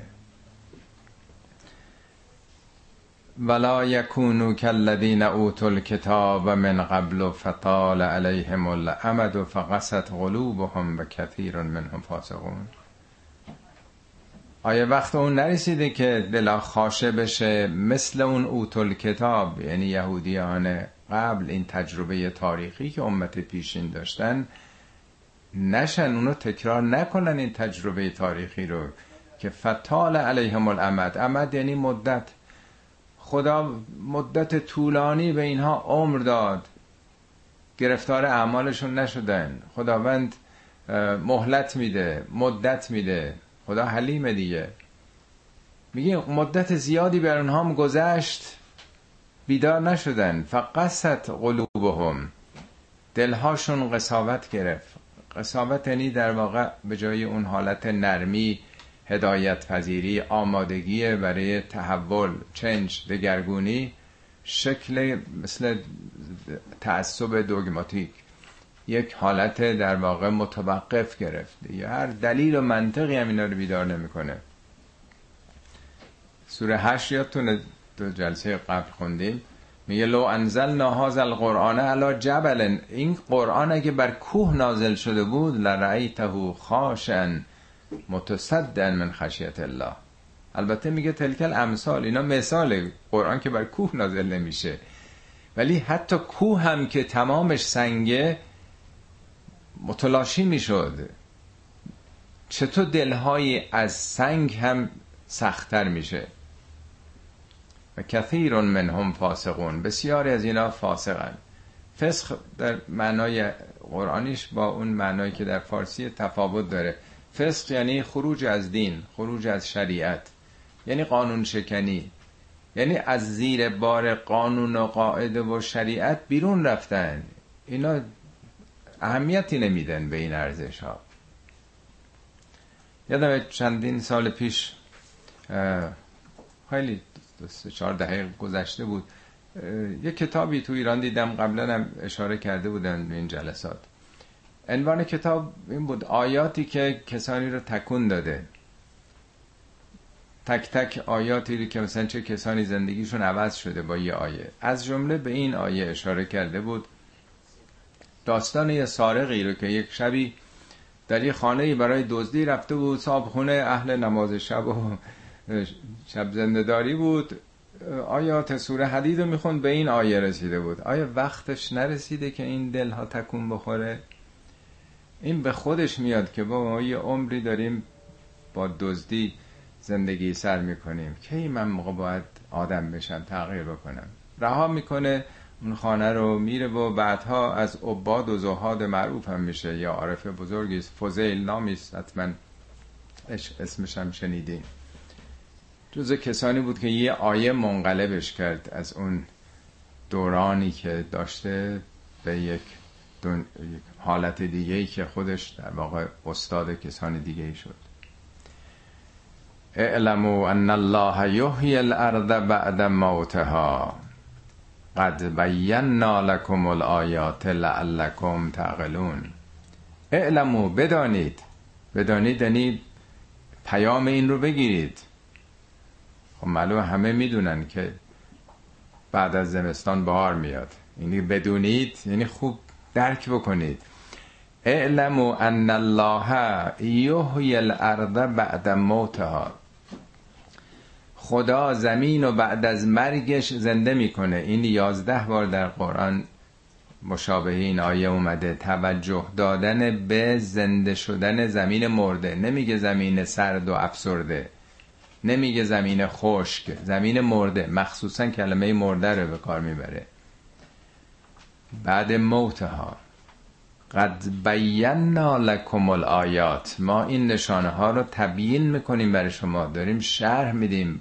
تبیین از ریشه بینه، مثل سیاه سفید، مثل یه عکس نت تمام چین و چروک دونه دونه موها رو نشون میده. وقتی حقیقت با دیتیل جزئیات گفته شده باشه میشه تبیین. ما به وضوح داریم این حقایق رو برای شما میگیم، لعلکم تعقلون، برای اینکه اندیشه بکنید. عقل یعنی به کار بردن علم. علم از تفکر حاصل میشه. وقتی تفکر کردیم یا تجربه کردیم علم به دست میاریم. کاربرد علم در قرآن عقله، یعنی اون چه که میدونی خب به کار ببند دیگه. تو که داری میبینی که هر سال داره طبیعت زنده میشه، کدام دانه در زمین فرو رفت و نرست، چرا به دانه انسانت این گمان باشد. یا میگه این بهار نو ز بعد برگریز، برگا ریخته دیگه، پاییز، این بهار نو ز بعد برگریز هست برهان وجود رستخیز. خود این برهان رستاخیزه، در بهار آن سرها پیدا شود، هر جوری که کود داده باشن، آب داده باشن. آنچه خوردستان زمین رسوا شود، همه چیز نوع میبش و همه چی معلوم میشه دیگه. میگه بردمت آن از دهان و از لبش، تا پدید آرد ضمیر و مذهبش. واقعیت درونش رو زمین داره نشون میده. هر درختی هر جوری زندگی کرده باشه داره در میوه و محصولش. میگه آدم از خاک است کی ماند به خاک، هیچ انگوری نمیماند به تاک. از خاک آمدیم به خاکم برمیگردیم. حالا این در واقع از احیاء زمین داره سخن میگه، با توجه به آیه قبل احیاء نفس انسان رو داره مطرح میکنه که هم رستاخیز رو داره میگه که مسئولیت آینده رو دارید، دلها باید خاضع بشه و هم شما هم زنده بشید، بیدار بشید. خب عرض کردم چون محور سوره مسئله تدارک اقتصادی جنگ، خود جنگ رو در آیات دو و سه به تفصیل گفته. این سال پنجه تو این سوره، چون جمعیت مسلمانان هاره داره رشد میکنه، خرج جنگ رو دادن، خرج جنگ دفاعی رو. این که آیه بعد در همین مورد تدارک جنگه. ان المصدقین و المصدقات، این دوتا هم تشدید داره، مصدقین نیست، مصدقین. یه تشدید روی ساده، یکی هم روی داله. در اصل بوده متصدقین و متصدقات، در واقع در باب تفعول بوده. باب تفعول حالت پذیرش و آمادگی رو نشون میده. مسئله صدقه است. صدقه نه اونطور که تو فارسی میگیم که صدقه دور سرتون بگردونین برای بچهاتون بدین نظر نخورن، مثلا مریض نشن. صدقات همون انفاقه، همون زکاته، یه کاره ولی اسامی مختلف داره. انفاق به معنای به اصطلاح این پست و بلندی ها رو صاف کردن، اونا که پول بیشتر امکانات بیشتر دارن بدن به اونا کمتر، به یه تعادلی جامعه برسه. این اسمش انفاقه در واقع، رفع اختلاف طبقاتی. تزکیه یا زکات، هر جا صلات میاد زکات هم میاد. زکات تزکیه نفسه. تزکیه یعنی پاک شدن، رشد و نمو سالم. میخوای رشد بکنه شخصیتت، راهش مایه گذاشتنه، خرج کردنه. این آزاد میکنه آدم و از اون منیتاش و وابستگیاش. اما اسمشو صدقات گذاشته. اگر انفاق آدم همراه منت گذاشتن و آزار نباشه، میگه لا تبطلوا صدقاتکم بالمن والعزا، با منت و اذیت مطرح نکنه، صادقانه خالصانه فقط به خاطر خدا دادن، اسمش میشه صدقات. نه اینکه صدقه چیز خاصیه برای رفع بلاست، نه، همون کارهاییست که داره برای تدارک دفاع از جامعه میکنه، اسمش صدقاته. چه زن چه مرد. حالا جالب اون موقع زنها که کار نمیکردن، درآمدی نداشتن، استثناء بوده کسی مثل خدیجه. ولی این یه امریست که زن و مرد نمیشناسه، هر کسی در اون حدی که داره، اگه یه دهمی یا یک صدم شوهرش هم داره، در همون حد همه مشارکت باید بکنن، هم زنان هم مردان. حالا پولم نداره چیز دیگه میتونه بده، وقت بذاره بره پشت جبهه کمک بکنه. انواع تدارکات پشت جبهه که هست، اینا هم همون وقت گذاشتن، همت کردن، هر نوع کاری که دست آدم برمیاد صدقات دیگه. ان المصدقین و المصدقات و اقرضوا الله قرضا حسنا، اونایی که به خدا قرض میدن. خدا که نیازی نداره. در قرآن بارها، در دوازده مرتبه در واقع این مسئله قرض دادن به خدا رو مطرح کرده. اونم میگه قرض حسن. قرض یعنی مقراض، یعنی قیچی. اون قیچی که گوسفند و پشمش رو میچیدن، مقراض یعنی چی؟ میبره. یعنی یه مقداری از مالتون رو قیچی کنید، یه ذره سبک بکنید خودتون رو. میگه به خدا بدین قرض الحسنه، یعنی این نیکوه، برای چیز دیگه نیست، برای اضافه پس دادن نیست، برای خودنمایی نیست. خالصا مخلصا لوجه الله باشه، میشه قرض الحسنه. دوازده اصلا غیر از اینم نمیده، قرض معمولی اصلا نمیده تو قرآن. این قرض الحسنه است، سودی هم ربایی هم روش نیست دیگه، فقط به خاطر خداست. میگه خدا چند برابر بهتون میده. یضاعف لهم و اجرهم لهم اجرهم کریم. یضاعف، نه اینکه دو برابر بکنه.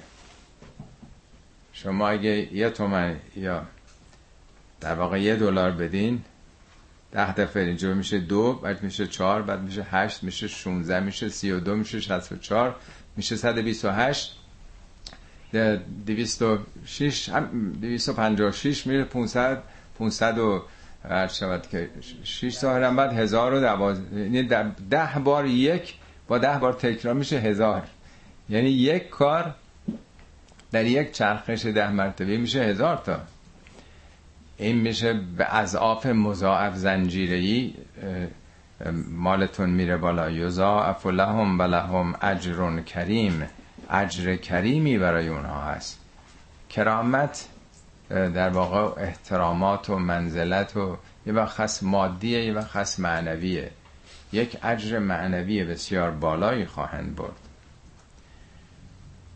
والذین آمنوا بالله و رسوله، اونهایی که به خداوند و رسولانش ایمان آوردند، ایمان واقعی راستین آوردند، اولئک هم الصدیقون، اینها همون صدیقونن. صدیق مبالغه صدقه. در قرآن بیشتر درباره پیامبران اومده. یاران هم زندان یوسفش میگفتن یوسف ایها الصدیق، یوسف ای صدیق. یعنی تو زندان به عنوان یه صدیق. صدیق نه اینکه فقط راست میگه، یعنی تمام وجودش راسته، آدم راستیه. صدق یعنی انطباق حرف با عمل، همه چیش یکیه، ظاهر باطنش یکیه، هیچ نوع نقشی بازی نمیکنه. این این میشه صدیق در واقع. حضرت مریم هم میگه صدیقه و امه صدیقتون، مادر عیسی صدیقه ای بود. حالا راجع به انبیا خیلی هست، ولی به هر حال این عمدتاً صدیق شو مبالغه صدقه که تمام وجودشون صداقت بود، عمدتاً درباره اونهاست. ولی میگه اونم که اهل ایمان و عمل صالح بشن، اینا هم جزو صدیقونن. یا تو اون سوره آل عمران آیه شصت و نه میگه و من یطع الله و الرسول فاولئک مع الذین انعم الله علیهم، اونایی که از رسول اطاعت کنن همراه کیان؟ دوستانشون کیان؟ در معیت کیان؟ مع الذین انعم الله علیهم، کسانی که خدا بهشون نعمت داده، من النبیین و صدیقین و شهدا و صالحین و حسن اولئک رفیقا. چه رفیقای خوبی آدم با پیامبران باشه، با صدیقین، با شهدا، با صالحین. در واقع میگه اینا هم جزء صدیقونن. و شهدا عند ربهم، شهدا نزد پروردگارشونن. حالا شهدا کمتر تو قرآن به معنای کشته شدگان هست، میتونه اون رو هم شامل بشه، ولی تو قرآن خیلی نیست، تو فرهنگ ما به این معناست. یعنی در واقع اونا که الگو شدن، مدل هستن. قرآن میگه کونو شهدا للناس، همه تون شهدا باشید، شهید باشید برای مردم، نه اینکه بمیرید. برای مردم دنیا باید شما شهیدانی باشید، یعنی الگو، رول مدل، در واقع اسوه باشید. در واقع شهید در راه خدا هم در واقع از اونجایی که او الگو میشه میگن شهید، یعنی این دیگه نشون داد که واقعا از جانش هم گذشته، برای دیگران قابل تأسی هستش. لهم اجرهم و نورهم، برای اینها اجر خاص خودشون است، نورشون. نورم همطور که ارزگم تو این سوره پنج بار اعمال انسان و نور انسان شمرده. از اونجا که نور جلوی آدم رو روشن میکنه، هدایت، در واقع میگه با اعمالشون دارن جاده صاف میشه براشون، پیشرفت میکنن، به تعالی میرسن. والذین کفروا و کذبوا بآیاتنا اولئک اصحاب الجحیم، اونایی که انکار میکنند، میپوشونن و تکذیب میکنن این نشانه ها رو، اونا دوزخی هن. اصحاب یعنی ملازمت و مصاحبت پیدا کردن. خب چرا آدم ها میل نمی کنند به این جهت ایمان به خدا و رسول؟ مانعش رو در آیه بعد میشمره. چه عاملی هست و چه آفتی هستش که یه عده‌ای به اون طرف گرایش پیدا میکنن؟ اعلموا، اینو بدونید، انما انما الحیات الدنیا، انما یعنی این است و جز این نیست، یعنی یه تعریفی از دنیا کرده. اینو بدونید که دنیا غیر از این نیست، دنیایی که بهش چسبیدین، دنیایی که شما رو باز داشته از ابدیتتون، از آخرتتون، چیه؟ میگه پنج مرحله است. لعبون، بچه وقتی که به دنیا میاد تا چند سال فقط بازیه دیگه، باید ماهیچه ها عضلاتش ساخته بشه، فقط بازیه. یه ذره سنش میره بالاتر، دوران نوجوانی، لعبون و لهوون. لهو یعنی سرگرمی‌های فکری، عروسک بازی، ماشین بازی، نمیدونم، از این بازیایی که بچه‌ها میکنن، بازی فکری ذهنی دیگه، مشغولیت به این حرفاست. لعبون و لهوون و زینتون، یه ذره میایم بالاتر در آستانه بلوغ، زینت دیگه، دختران نوجوان به گونه‌ای، پسران به گونه‌ای دیگه، حالا بادی بیلدینگ و نمیدونم خود نمایی هست، یه مقداری در واقع نمایش زیبایی هاست دیگه، زینت دیگه، دوران زینته. چهارم و تفاخرون، فخر فروشی ها، پوز دادن ها دیگه، از مرحله گذشته ازدواج، خونه خریدن، ماشین خریدن و دیگه بالاخره پوز دادن های زندگی، تفاخر، فخر فروشی ها شروع میشه. مرحله پنجم و تکاسرون، سن که وقتی میره بالا دیگه آدم از رقابت ها، از دور که خارج میشه، میخواد حالا جمع بکنه. جوون هیچ وقت به فکر جمع کردن نیست دیگه، انرژی داره، ایده داره، امیدواره به توانایی های خودش، شارپ، میره دنبالش دیگه، هرچی هم در بیاره اون موقع میخواد خرج بکنه، براش مهم نیست، میتونه. ولی وقتی سن میره بالا آدم نگرانه، هم ممکنه مریض بشه، هم به هر حال از رده خارج بشه دیگه، دیگران بیان جایی و استخدام بشن، اینی که میخواد جمع بکنه. تکاسرون، یکی در اموال، یکی اولاد دیگه. اولاد اون موقع نماد قدرت بوده، پلیس که نبود، ژاندارم که نبود، که جوامع قبیلگی، هرچی تعداد بچه ها بیشتر بود، قدرت خانواده برای حفاظت از خودش بیشتر بود. میگه زندگی همینه دیگه، این چرخه حیاتی در هر سنی ما رو به یه چیزی مشغول کرده، اسیر کرده. بعد مثال میزنه، مثل چیه؟ کمثل قیسن، مثل بارانیست. قیس، البته باران اسامی مختلف تو قرآن داره، چهار پنج تا اسم، مطر هست، نمیدونم وابل هست، ولی قیس به بارانی که بعد از خشکسالی میاد نجات بخشه. وقتی میگیم یا قیاس المستغیثین، خدا رو به صلاح قیاس المستغیثین، مثل بارانی که اون زمین خشک تشنه رو داره آبیاری میکنه، یعنی در نهایت خشکی و تشنگی و نیاز کمک میرسه. مثل یه بارانی است زندگی که اعجب الکفار نباته. نبات یعنی رویش. وقتی این باران به یک زمین خشک تفدیده میزنه، وقتی سبز میشه، کف کلمه کفار نوزده بار در قرآن اومده، همین یه مورد به معنای کشاورزه. چرا به کشاورز میگن کفار؟ به ابرم میگن کافر، چون جلو خورشید رو میگیره. کلمه کفر یعنی پوشوندن. کشاورزم چون تخم و زیر خاک میکنه دیگه، قلمرم تو خاک میکنه، یعنی کارش کفارم مبالغه کفره. کار کشاورز در واقع پوشوندن تخم، تخمون استعدادای گیاهی رو اون میپوشونه، زیر خاک میذاره دیگه. از این جهت در واقع اینجا معنای کشاورزان میده. دلیلم داشته که یعنی این کلمه رو اینجا برده، همین یه مورد هست. خب وقتی که حالا از دل این زمین خشک حالا دانه ها سر میزنه، این کشاورز کیف میکنه وقتی نگاه میکنه که چقدر زمین سبز شد، چقدر زیبا شد. ثم یهیجو، این نهال به هیجان میاد. یهیجو همون هیجانی است که خب میگیم دیگه، به هیجان آمدن یعنی میره بالا دیگه، تند رشد میکنه و فعالیت میکنه و شاخ و برگ میده و گل میده و یعنی میگه هیجان. وقتی در واقع آب دریا هم تلاطم پیدا میکنه و موج میزنه، اونم میگن هیجان دریا. هیجان عمر ما هم در واقع همون دوران جوانیه دیگه. در جنگ هم اون حالتی که احساساتی و هیجان بهشون دست میده میجنگن، اونم همین کلمه رو به کار میبرن.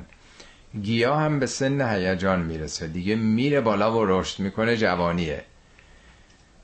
فتراه مصفرن، میبینی یواش یواش داره زرد میشه. ثم یکون حطامن، حطام اون علفی است که دیگه خشک شده کاملا، آدم روش وقتی پا میذاره خورد میشه دیگه. ثم یکون حطامن، اینم در واقع مراحل یک گیاه دیگه. میگه زندگی هم همینه. مهم اینه که آدم تو مرحله هیجان عمر، جوانی، زیبایی، تازگی و تراوت خودشو گم نکنه، فکر کنه همیشه همینطوره. پاییز عمر میرسه، زمستان عمرم میرسه.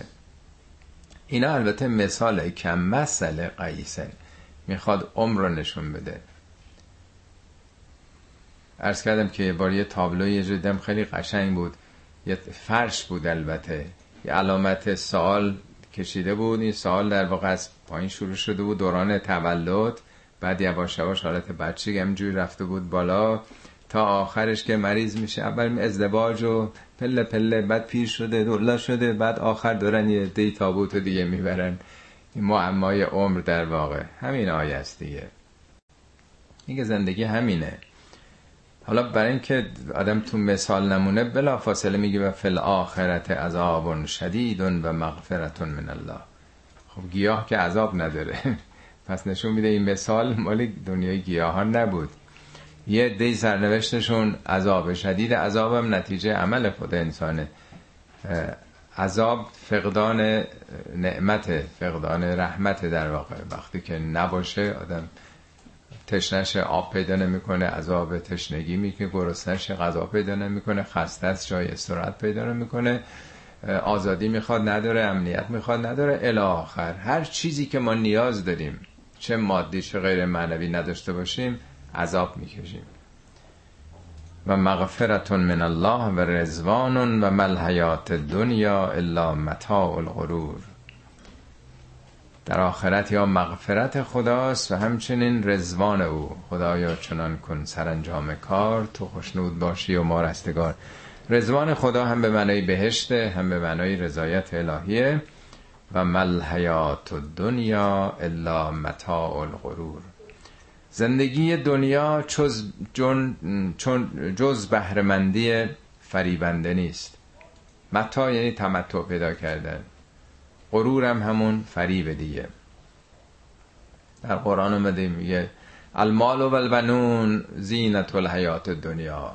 ثروت و قدرت و فرزندان اینا زینت‌های زندگی دنیان، و الباقیات و صالحات، اعمالی که بمونه و صالح باشه، خیرون عند ربک ثوابا و خیرون عملا، در حساب خدا هم ثواب باس سه نقطه ثواب یعنی بازتاب عمل، از نظر محصول و نتیجه درخت عمرتون اون پربارتره، و خیرون عملا هم با الف اعمال، بهترین چیزی است که میتونید آرزو بکنید. یعنی اگه آرزو میخواد بکنید، آرزوی ماشین و خونه و زندگی و نمیدونم همه این چیزا که تو دنیا هست، اینا که همه آدم میذاره میره، همه اینا موقته.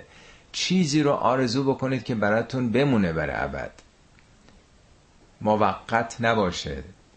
مشتاق چیزای جاوید باشید در واقع.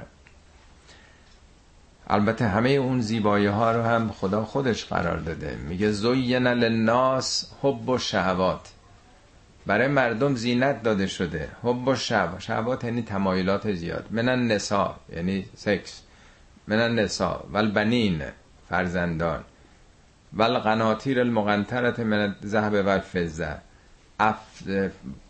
فراهم کردن طلا و نقره یعنی ثروت انباشتن. پس میگه اول تمایلات در واقع غریزی، نمیدونم بعدش فرزندان یا قدرت، طلا و جواهر، والخیل اسب، اون موقع اسب بوده، حالا امروز میشه گفت اتومبیل ماشین، والحرث یعنی کشاورزی، تولیدات، مسکن. هر این دونه دونه میگه که چه چیزایی برای نفس انسان زیبا جلوه میکنه. خداوندم قرار داده اگه نباشه آدم دنبال هیچی نمیره، کارم نمیکنه، نه ازدواج میکنه، نه دنبال جمع ثروت میره. ولی میگه بدونید اینا همه موقته، اسیر اینا نشید، اون چه که نزد خداست برای شما ابدی تره.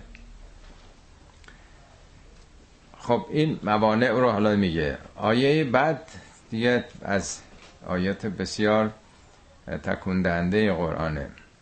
سابقوا الی مغفرت من ربکم، سابقوا یعنی سبقت بگیرید از هم، مسابقه است، شوخی نیست. سابقوا الی مغفرت من ربکم، مغفرت یعنی پالایش، غفره یعنی پاک کردن، خنثی کردن بدی ها، آمرزش ترجمه میشه معمولا، ولی در واقع یه پروسس اصلاح نفسه، یک نوع خودسازیه. سبقت بگیرید از هم در پاک شدن و خودسازی و بهشتی که ارزوها که ارز السماء و الارض، بهشتی که فراخناش اون چه که عرضه میشه، میگی مثل همه آسمان ها و زمینه.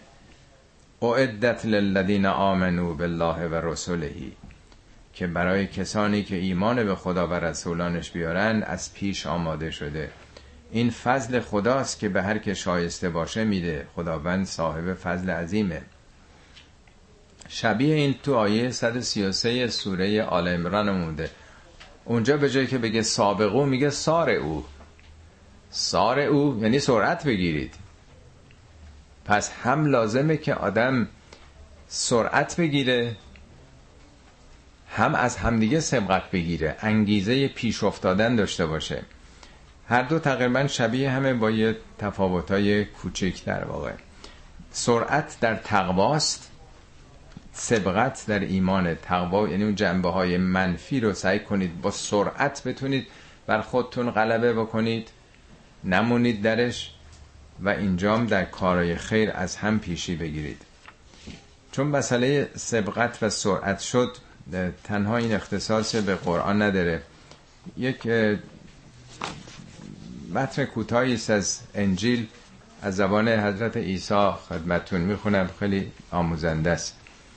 خب حضرت عیسی در دوران امپراتوری روم زندگی میکردن. در روم باستان یکی هنرها خیلی مطرح بود، یکی ورزشها. تمام آثار باستانی روم باستان میبینیم، همش این کلیزه و کلیزئوم ها و استادیوم ها و همش اونجا ورزش های مختلف بود دیگه. این یه تیکه ای از سخنان حضرت عیسی است. در یک مسابقه دو همه میدوند، اما فقط یک نفر جایزه را میبرد. پس شما نیز طوری بدوید تا مسابقه را ببرید. یک ورزشکار برای کسب موفقیت در مسابقات از چیزهای بسیاری چشم پوشی می کند و تمرینهای سختی انجام می دهد. حالا برای مسابقات جهانی، المپیک، هرچی است، یه چند سالی زحمت می کشن. او برای به دست آوردن جایزه فانی چنین زحماتی را متحمل می شود.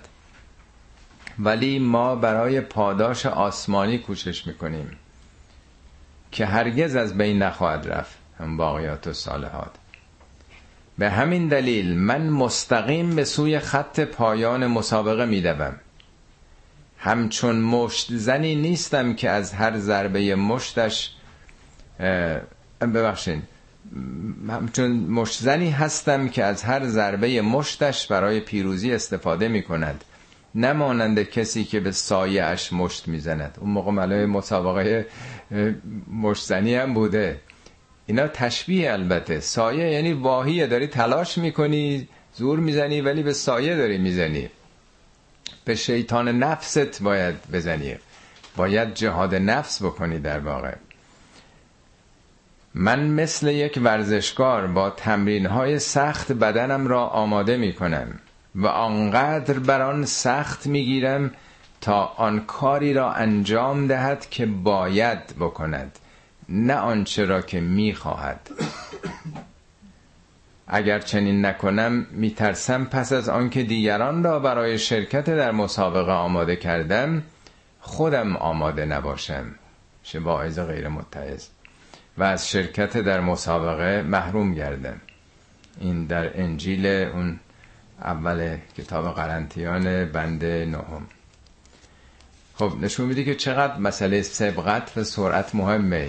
دقیقاً هر دو رو داره میگه که همه دارن سریع میدوئن، ولی شما باید سبقت بگیرید از هم. دو تا رو مطرح میکنه. خب عرض کردم که این سوره چون در سالهایی است که نبرد دفاعی از حق خیلی مهم بوده، نبردم مصیبت هم پیش میامده. ممکن همینجوری پر سرم بخونیم بگیم چرا آیه بد رفت سر مصیبت، بحث مصیبت نبود.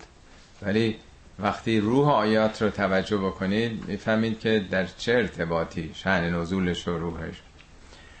ما اصاب من مصیبت فی الارض ولا فی انفسکم، هیچ مصیبتی نه در زمین و نه در نفس خودتون نمیرسه الا فی کتاب من قبل ان نبرها، همه اینا در علم خدا هست، در دفتر علم خدا رقم خورده همه اینا. مصیبت در زمین یعنی سیل و زلزله و آتش فشان و هر چی میشه، اینا ناگهانی نیست، خارج از مشیت خدا نیست، خارج از حساب کتاب نیست. خود انسان ها در نفس خود ما مریض میشیم، مشکلاتی پیش میاد، سکته میکنیم، اینا اتفاقات ناخواسته ای نیست در یک حساب بالاتر، همه اینا تو حساب خداست، قبل از اینکه پیدایش زمین بشه. یعنی همه اینا در علم خدا مکتوبه. در واقع نزالک علی الله یسیر، این کار برای خدا خیلی آسونه که برنامه ریزی و طراحی شده باشه جهان. حالا برای چی اینو داره میگه؟ لکی لا تأسوا علی ما فاتکم فاتکم، برای که متاسف نشید از اون چیکار دستتون رفته، یا کسی فوت کرده، کشته شده در جنگ، اموالتون از دست. فاتکم، فوت شدن، هم فوت عزیزان میتونه باشه و هم فوت چیزی که از دست ما فوت شده دیگه، فرصت فوت میشه دیگه. ولا تفرحوا بما آتاکم، اون چیزی هم که بهتون میرسه خیلی خودتون رو گم نکنید. فرحه نه به معنی خوشحالی طبیعی عادی، فرحه یعنی در واقع پوز دادن، افتخار کردن و مست قدرت شدن. نه از این طرف خودتون رو گم بکنید، نه از اون طرف تابع شرایط نباشین که اگه از دست دادیم یه چیزی رو دیگه متاسف بشیم یا به دستمون آمد خدا رو فراموش بکنیم. والله لا یحب کل مختال فخور، خداوند هیچ مختال فخور رو دوست نداره. این سه, سه بار این ترکیب تو قرآن اومده. مختال از همین ریشه خیل، خیل یعنی اسب. آدم وقتی سوار اسبه اون بالا که هست اسب خیلیم سریع میره و اون موقع سریع ترین مرکب بوده. خیالات فرش میداره، خیالات هم از همینه، مثل این تو اسب سواری، حالا سواری، حالا اون موقع اسب بوده، حالا خیلی چیزا هست که آدم ها فکر کنن سوارن، خیلی از جور دیگه عمل میکنن. یک فرمایش حضرت علی تو نحش و بلاغه است به مالک اشتر که حالا فرستادن اون رو در مصر رو کمک کنه، میفرمد ازا احدث لکه ابهتن، اگه ابهت به دست داد، او مخیلتن، خیالات ورد داشت، فنظر لائزم ملک الله فوقک فوقک ملک الله فوقک فوقک، یه نظری به عظمت خدا به بالا سرت بکن و اینکه بر تو از خودت مسلط تره، شاید عقلی که از سرت پریده برگرده. حالا یعنی حتی به کسی مثل مالک اشتر دارن میگن که آدم چقدر در معرض اینکه خیالات فرش داره، این عناوین و پست ها و وزارت و وکالت و ریاست های موقت اعتباری خودش رو گم بکنه از اینا. جالبه که تو نهج البلاغه اون حکمت چهارصد و سی و نه حضرت علی میگن زهد بین دو کلمه قرآنه، از زهد کلهو بین کلمتین من القرآن، میگه معنای زهد رو میخواین بفهمید بین دو کلمه قرآنه، لا تأسو علی ما فاتکم و لا تفرحوا بما آتاکم. زهد یعنی همین، زهد درویشی نیست، زهد نداشتن نیست، زهد آزاد بودن از اسارت به ماله، از دستت رفت تأسف نخور، میلیاردرم شدی خودتو گم نکن، خودت باش، این که مهم نیست، تو اسیر اون نباش، اون وسیله است برای تو. داشتی در راه خدا خدمت میکنی، نداشتی خب نمیتونی بکنی دیگه. الذین یبخلون و یامرون الناس بالبخل، اونایی که وابستن، اسیر مال هستن، بخل دارن، چسبیدن به مال، خسیسن، بخیلن، مردم رو هم به همین فرا میخوانن، تشویق میکنن. فان الله هو الغنی الحمید، خدا بی نیاز حمیده، خدا که گفته که بدین، گفته وابسته نباشین، برای خودش که نخواسته. خدا هم غنی، غنی مطلقه و هم حمد شده است، نیازی نداره به شما. برای اینکه خودتون آزاد بشید میگه که انفاق بکنید، صدقات بدید. آیه بعد که در واقع نام سوره هم از این آیه گرفته شده، در واقع شاه بیت این سوره است و توضیح میده که ما پیامبران رو برای چی اصلا فرستادیم.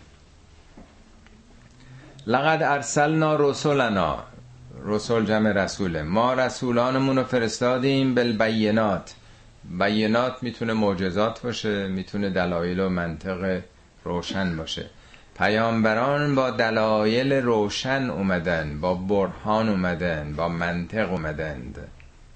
و انزلنا معهم الکتاب و المیزان، ما دو چیز به همراه اینها فرستادیم، یکی کتاب، کتاب نه به معنای کتاب امروزی، کاغذ که نبوده، کتاب نبوده، قرآن هم که بر پیامبر نازل شده روی اون قطعاتی که نوشته بودن قد این اتاق جا میگرفته اگه میخواستن همش رو پلو هم بذارن.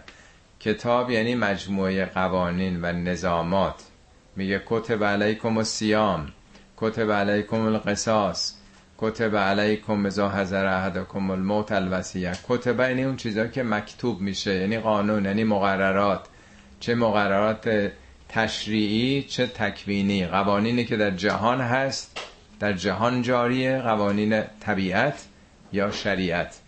پس پیامبران دو چیز آوردن، یک قوانین و نظامات رو چه در شریعت چه در طبیعت برای مردم تبیین بکنند، دو و میزان. میزان یعنی ترازو، میزان یعنی ترازو دیگه. ترازو برای چیه؟ ترازو یعنی عدالت دیگه، نیست؟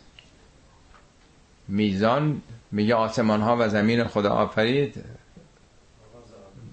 بله، و بذل میزان، میزان درش قرار داد. الله تطغوا فی المیزان، شما هم طغیان نکنید در میزان. نگاه کنید جهان چه نظمی داره، چقدر شگفت انگیزه. پس پیامبران دو چیز آوردن، قوانین و نظامات، عدالت، میزان. دستگاه داوری، دادگستری. برای چی؟ لیقوم الناس بالقسط.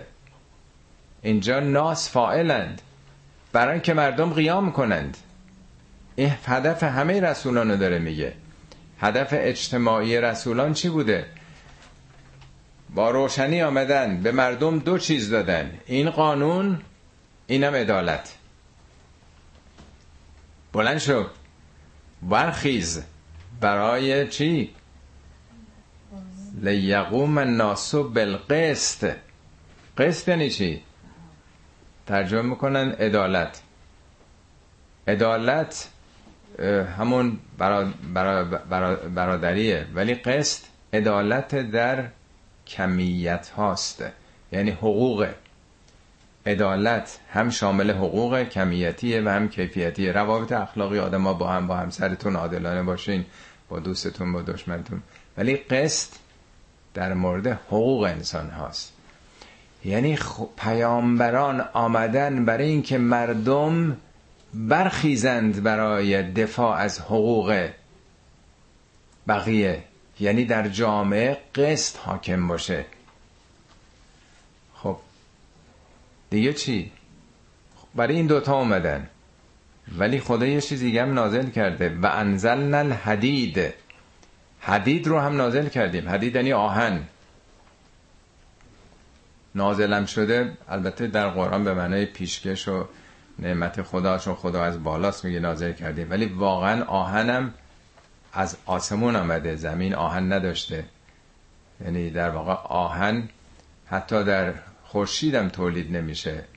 خورشید حرارت هستش بیست میلیون درجه کلوین هستش، در حالی که آهن در صد و بیست میلیون در کلوین در واقع به وجود میاد. آهن میگن مربوط به ابرنو اخترا، در واقع اون خورشیدهایی که صدها برابر خورشید ما، اونا وقتی منفجر میشن فعل و انفعالات نوزایی هسته‌ای در درون اونا پدید میاد. اینا تو یونیورس پخش میشن از طریق به اصطلاح سنگواره‌ها به زمین. اون دوران اولیه اومده، چون سنگینم بوده نود و نه درصدش رفته توی هسته زمین. آهن واقعا نازل شده از نظر علمی. خورشید هم آهن نداشته، چه برسه دیگه زمین که ما از اون جدا شدیم. خب چرا میگه انزلن حدید؟ آهن. به شمشیرم میگن حدید، چون همه تجهیزات دفاعی هم از آهن ساخته میشه. هواپیما و تانک و توپ و نمیدونم شمشیر و نیزه و همه اینها. ببینید اینجا سه قوه اصلی اداره مملکته. میگه قوه مقننه، قوه قضاییه، قوه مجریه. قوه مقننه چیه؟ کتاب. یعنی قانون، کتاب قانون مقنن است. رسول پیامبران اومدن برای تفکیک قوا. این سه تا قوا رو نشون بده. یک، قانون باید باشه تو مملکت. پیامبران اومدن قوانین خدا رو نشون بدن. دوم، میزان، ترازو. عدالت میشه قوه قضاییه. من فرض کردم این مجسمه‌ای که جلو کاخ دادگستری تو ایرانه، اون زنی است که ترازو دستش دیگه، یه دست شمشیر، یه دست ترازو دیگه. یعنی نماد دستگاه دادگستری ترازوه. خب قوه سوم چیه؟ مجریه. مجریه یعنی قدرت، دولت. پس برای حفاظت کتاب و میزان، چون دشمن نمیشه، داره متجاوز هست، حدید لازمه. یعنی ارتش، یعنی نیروی اجرایی که دفاع بکنه از در واقع کتاب و میزان، از جامعه. اصلا خود حدید هم از حد میاد. حد یعنی مرز، مرزبانی، دفاع از مرزها، محدوده ها از طریق حدید دیگه. فیه بعث شدید. بعث شدیدی یعنی ساختار آهن، چون از کدم اتم آهن در شرایط فوق‌العاده نادر و استثنایی به وجود میاد.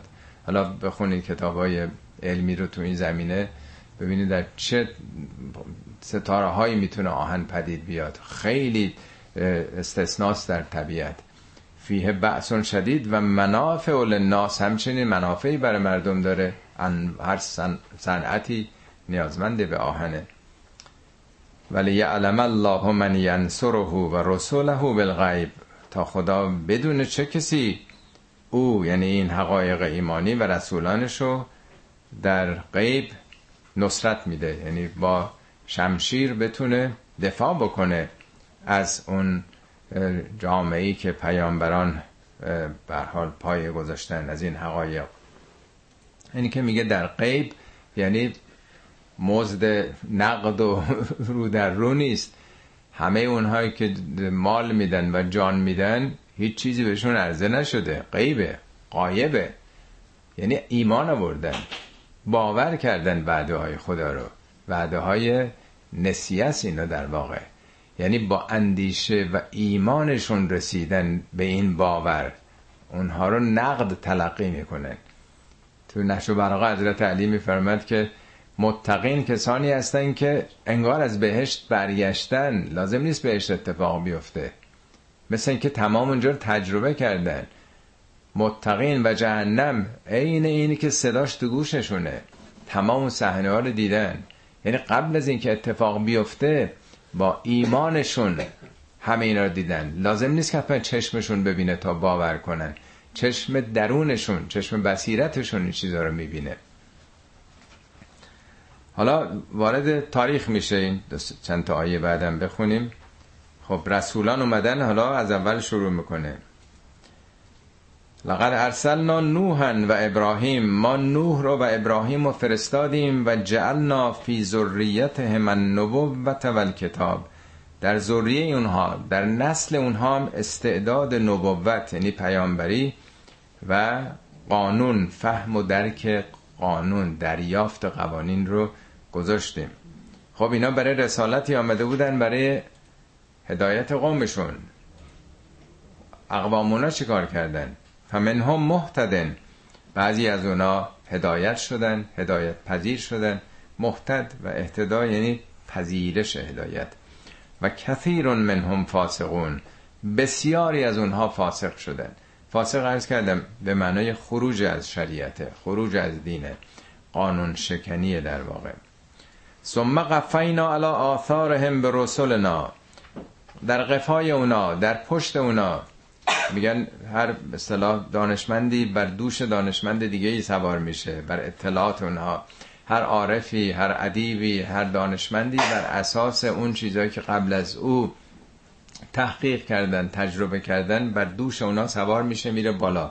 پیامبران هم در قفای هم دیگه، بر پشت هم، رو تجربیات هم دیگه. قفینا علی آثارهم، رو آثار تربیتی نوح ابراهیم به وجود آمد. در قرآن میگه و من شیعته ابراهیم، از شیعیان نوح ابراهیم بود، البته در هزارهای بعد، یعنی رو آموزش های او ابراهیم پدید آمد، رو آثاری که مونده بود در فرهنگ جوامع.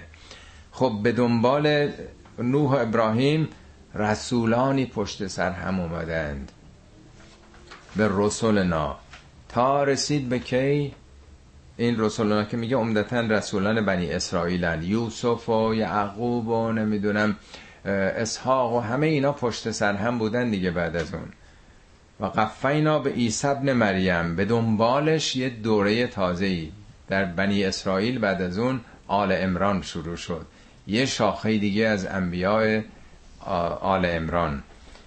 و قفینا به عیسی ابن مریم و آتیناه الانجیل، به او انجیل دادیم. و جعلنا فی قلوب الذین اتبعوه رأفة و رحمة، در دل کسانی که به راستی از عیسی پیروی کردن، نه هر کسی که شناسنامه ایش شناسنامش مسیحی باشه، از او تبعیت کردند، رأفت و رحمت رو قرار دادیم. این ده بار در قرآن این دوتا با هم ترکیب شده.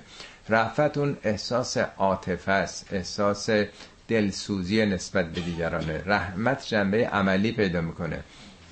شما یه وقت اهل عاطفه و احساس هستید، دلتون میسوزه برای یه کسی، ولی الزاماً معلوم نیست حتما کاری هم بکنید، ولی یه وقت هست نه راه میافتین واقعا مشکلش رو حل میکنید.